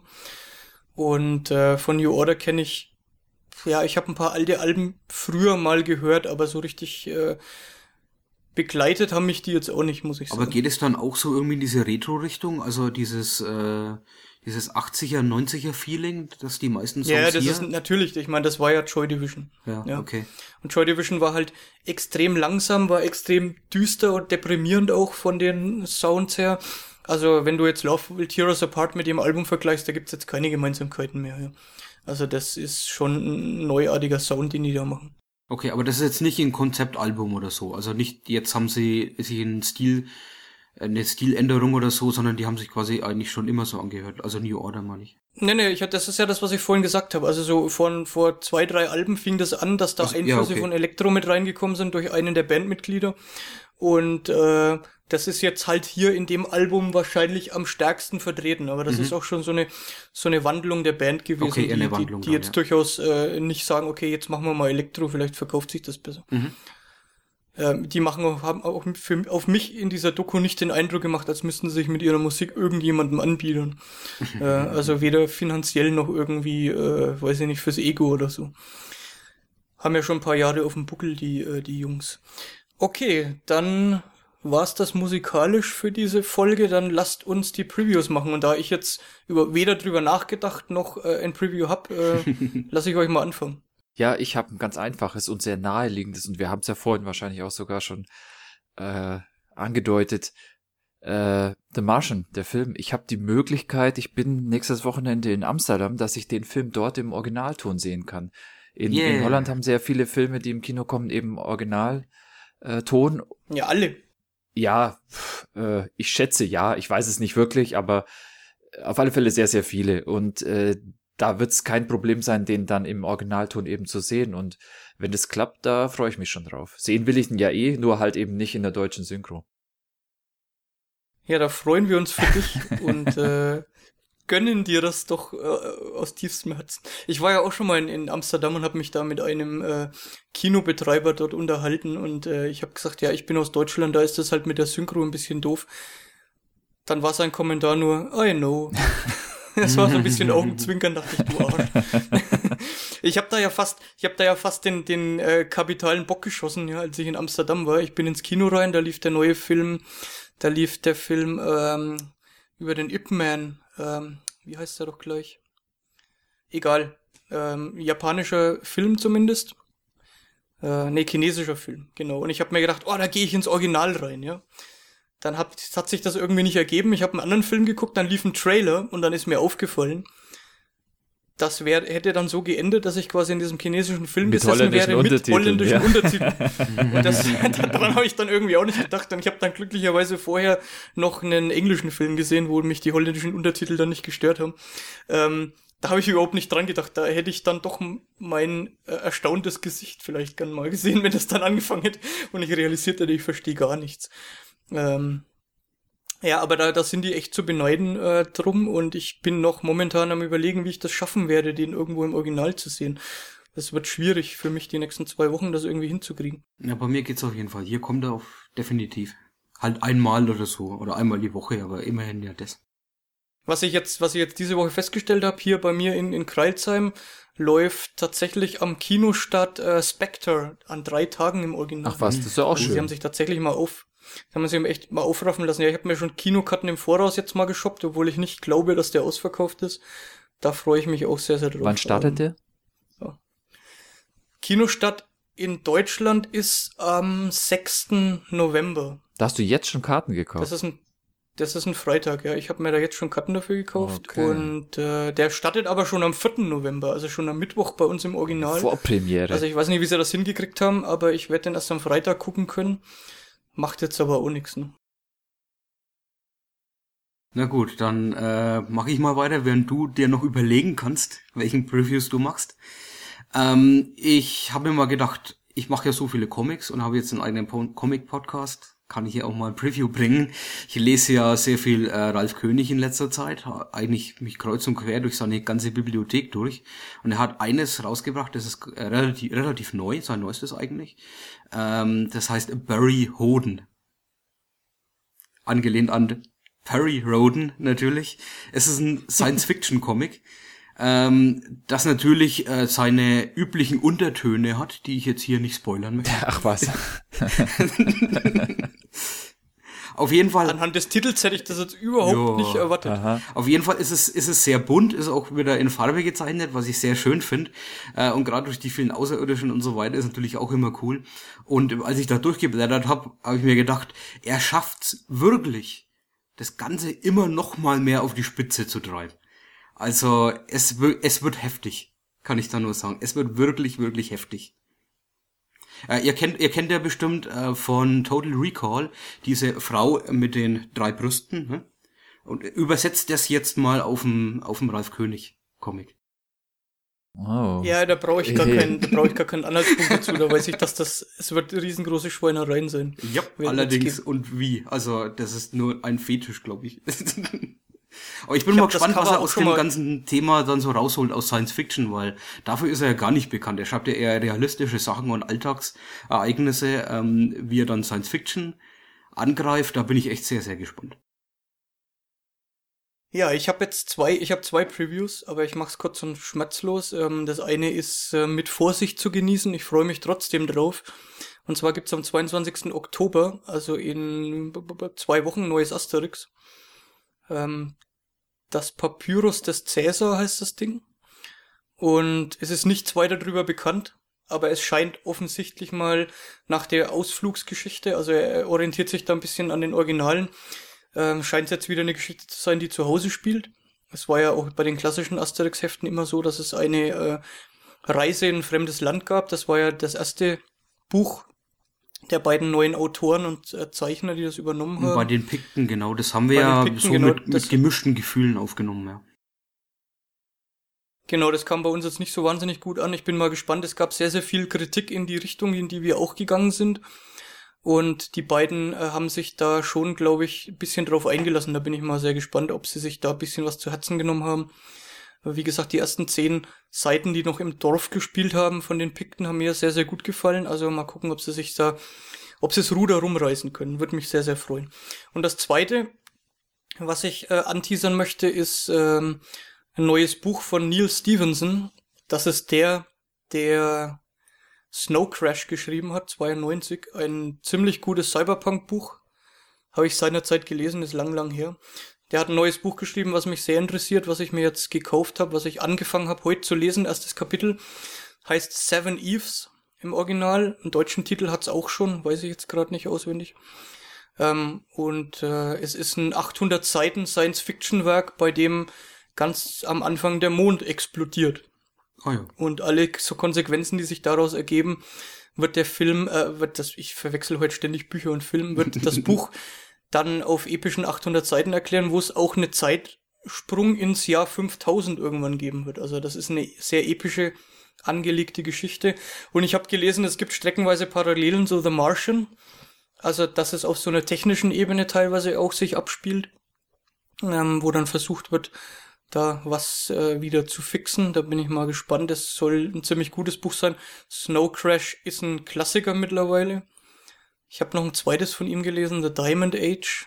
Steht bei mir auch im Regal, aber ich habe die vor 20 Jahren gelesen oder so. Ich habe seitdem nichts mehr von Neil Stevenson gelesen. Er hat, ist glaube ich sein 13. Buch jetzt mittlerweile. Gerade eben rausgekommen, im Original im April 2015. Ähm, werde ich hier besprechen. Ähm, mal gucken, vielleicht kommt ihr auch dazu, aber mein Preview vom letzten Mal ist eigentlich dann eher erstmal dran. Du bist ja gerade dabei, Stefan, hast du gesagt. Ähm, Ready Player One. Noch nicht, ich hab's noch nicht angefangen. Zu lesen. Das würde ich sehr, sehr gern besprechen, weil das gibt kein Buch, was besser ins Nerdwana passt. Mhm. Gut, ähm, wir haben es nicht ganz geschafft. Meine Aufnahme ist gerade bei zwei Stunden und 23 Sekunden. Da schneiden wir irgendwas aber raus. Wir haben, wir haben uns vorgenommen, genau, wir schneiden einfach ein Thema raus. Egal. Ja. Ähm, ich, äh, wir wollten ja ein bisschen kürzere Episoden machen, dafür ein bisschen öfter. Vielleicht ist das jetzt der Anfang. Ähm, mal gucken. Okay. Wenn keiner mehr was zu sagen hat? Nö. Nö. Offensichtlich nicht. Dann verabschieden wir uns bis zur runden Episode 70 bis zum nächsten Mal. Die kommt dann immer, wenn sie, wie immer, wenn sie fertig ist und bis dahin, ja. Vielleicht noch in den anderen Podcast reinhören, der hier aus Nerdwana raus entstanden ist, den Comic Quick Check. Kenn ich nicht. Den ich auch letztes Mal schon geteasert. Ja. Kennst du nicht? Weg damit. Kann nicht gut sein, ne? kann, kann nicht gut ja. sein. Kennen wir nicht. Ist nicht Nerdwana. da gibt's dann auch mehr Comics, da können, also was wir hier angefixt haben mit einem, kann man da mehr genau, es gibt den Comic Quick Check Podcast unter comicqc.de. Es gibt den Rusty Reels Podcast unter rustyreels.de. Da machen Stefan und meiner eine, eine Reise durch die Filmgeschichte und wir besprechen da meistens ältere Filme im, im Rahmen von sogenannten Filmmarathons. Da müsste jetzt auch bald die Zusammenfassung der 40er Jahre rausfallen. Aufgenommen haben wir die schon ein Wink mit dem Zaunpfahl an Stefan. Ja, ja, ja, ja. Dann demnächst veröffentlicht werden. äh, eine epische Folge, glaube ich, mit äh, zweieinhalb Stunden. Oh, ich freue mich drauf. Und äh, da werden dann auch die nächsten Filme für die 50er Jahre bekannt gegeben. Also für alle Filmfreaks, Nerds, wie auch immer, die sich ein bisschen mit alten Schinken und äh, Schinken ist jetzt nicht bös gemeint, sondern es gibt fantastische Filme aus den 40er Jahren, die wir gesehen haben, die sich das ein bisschen anhören wollen. Wir besprechen in epischer Länge einzelne Filme bei rustyreels.de. Ja, so viel dazu. Bis zum nächsten Mal. Tschüss. Ciao. Tschüss.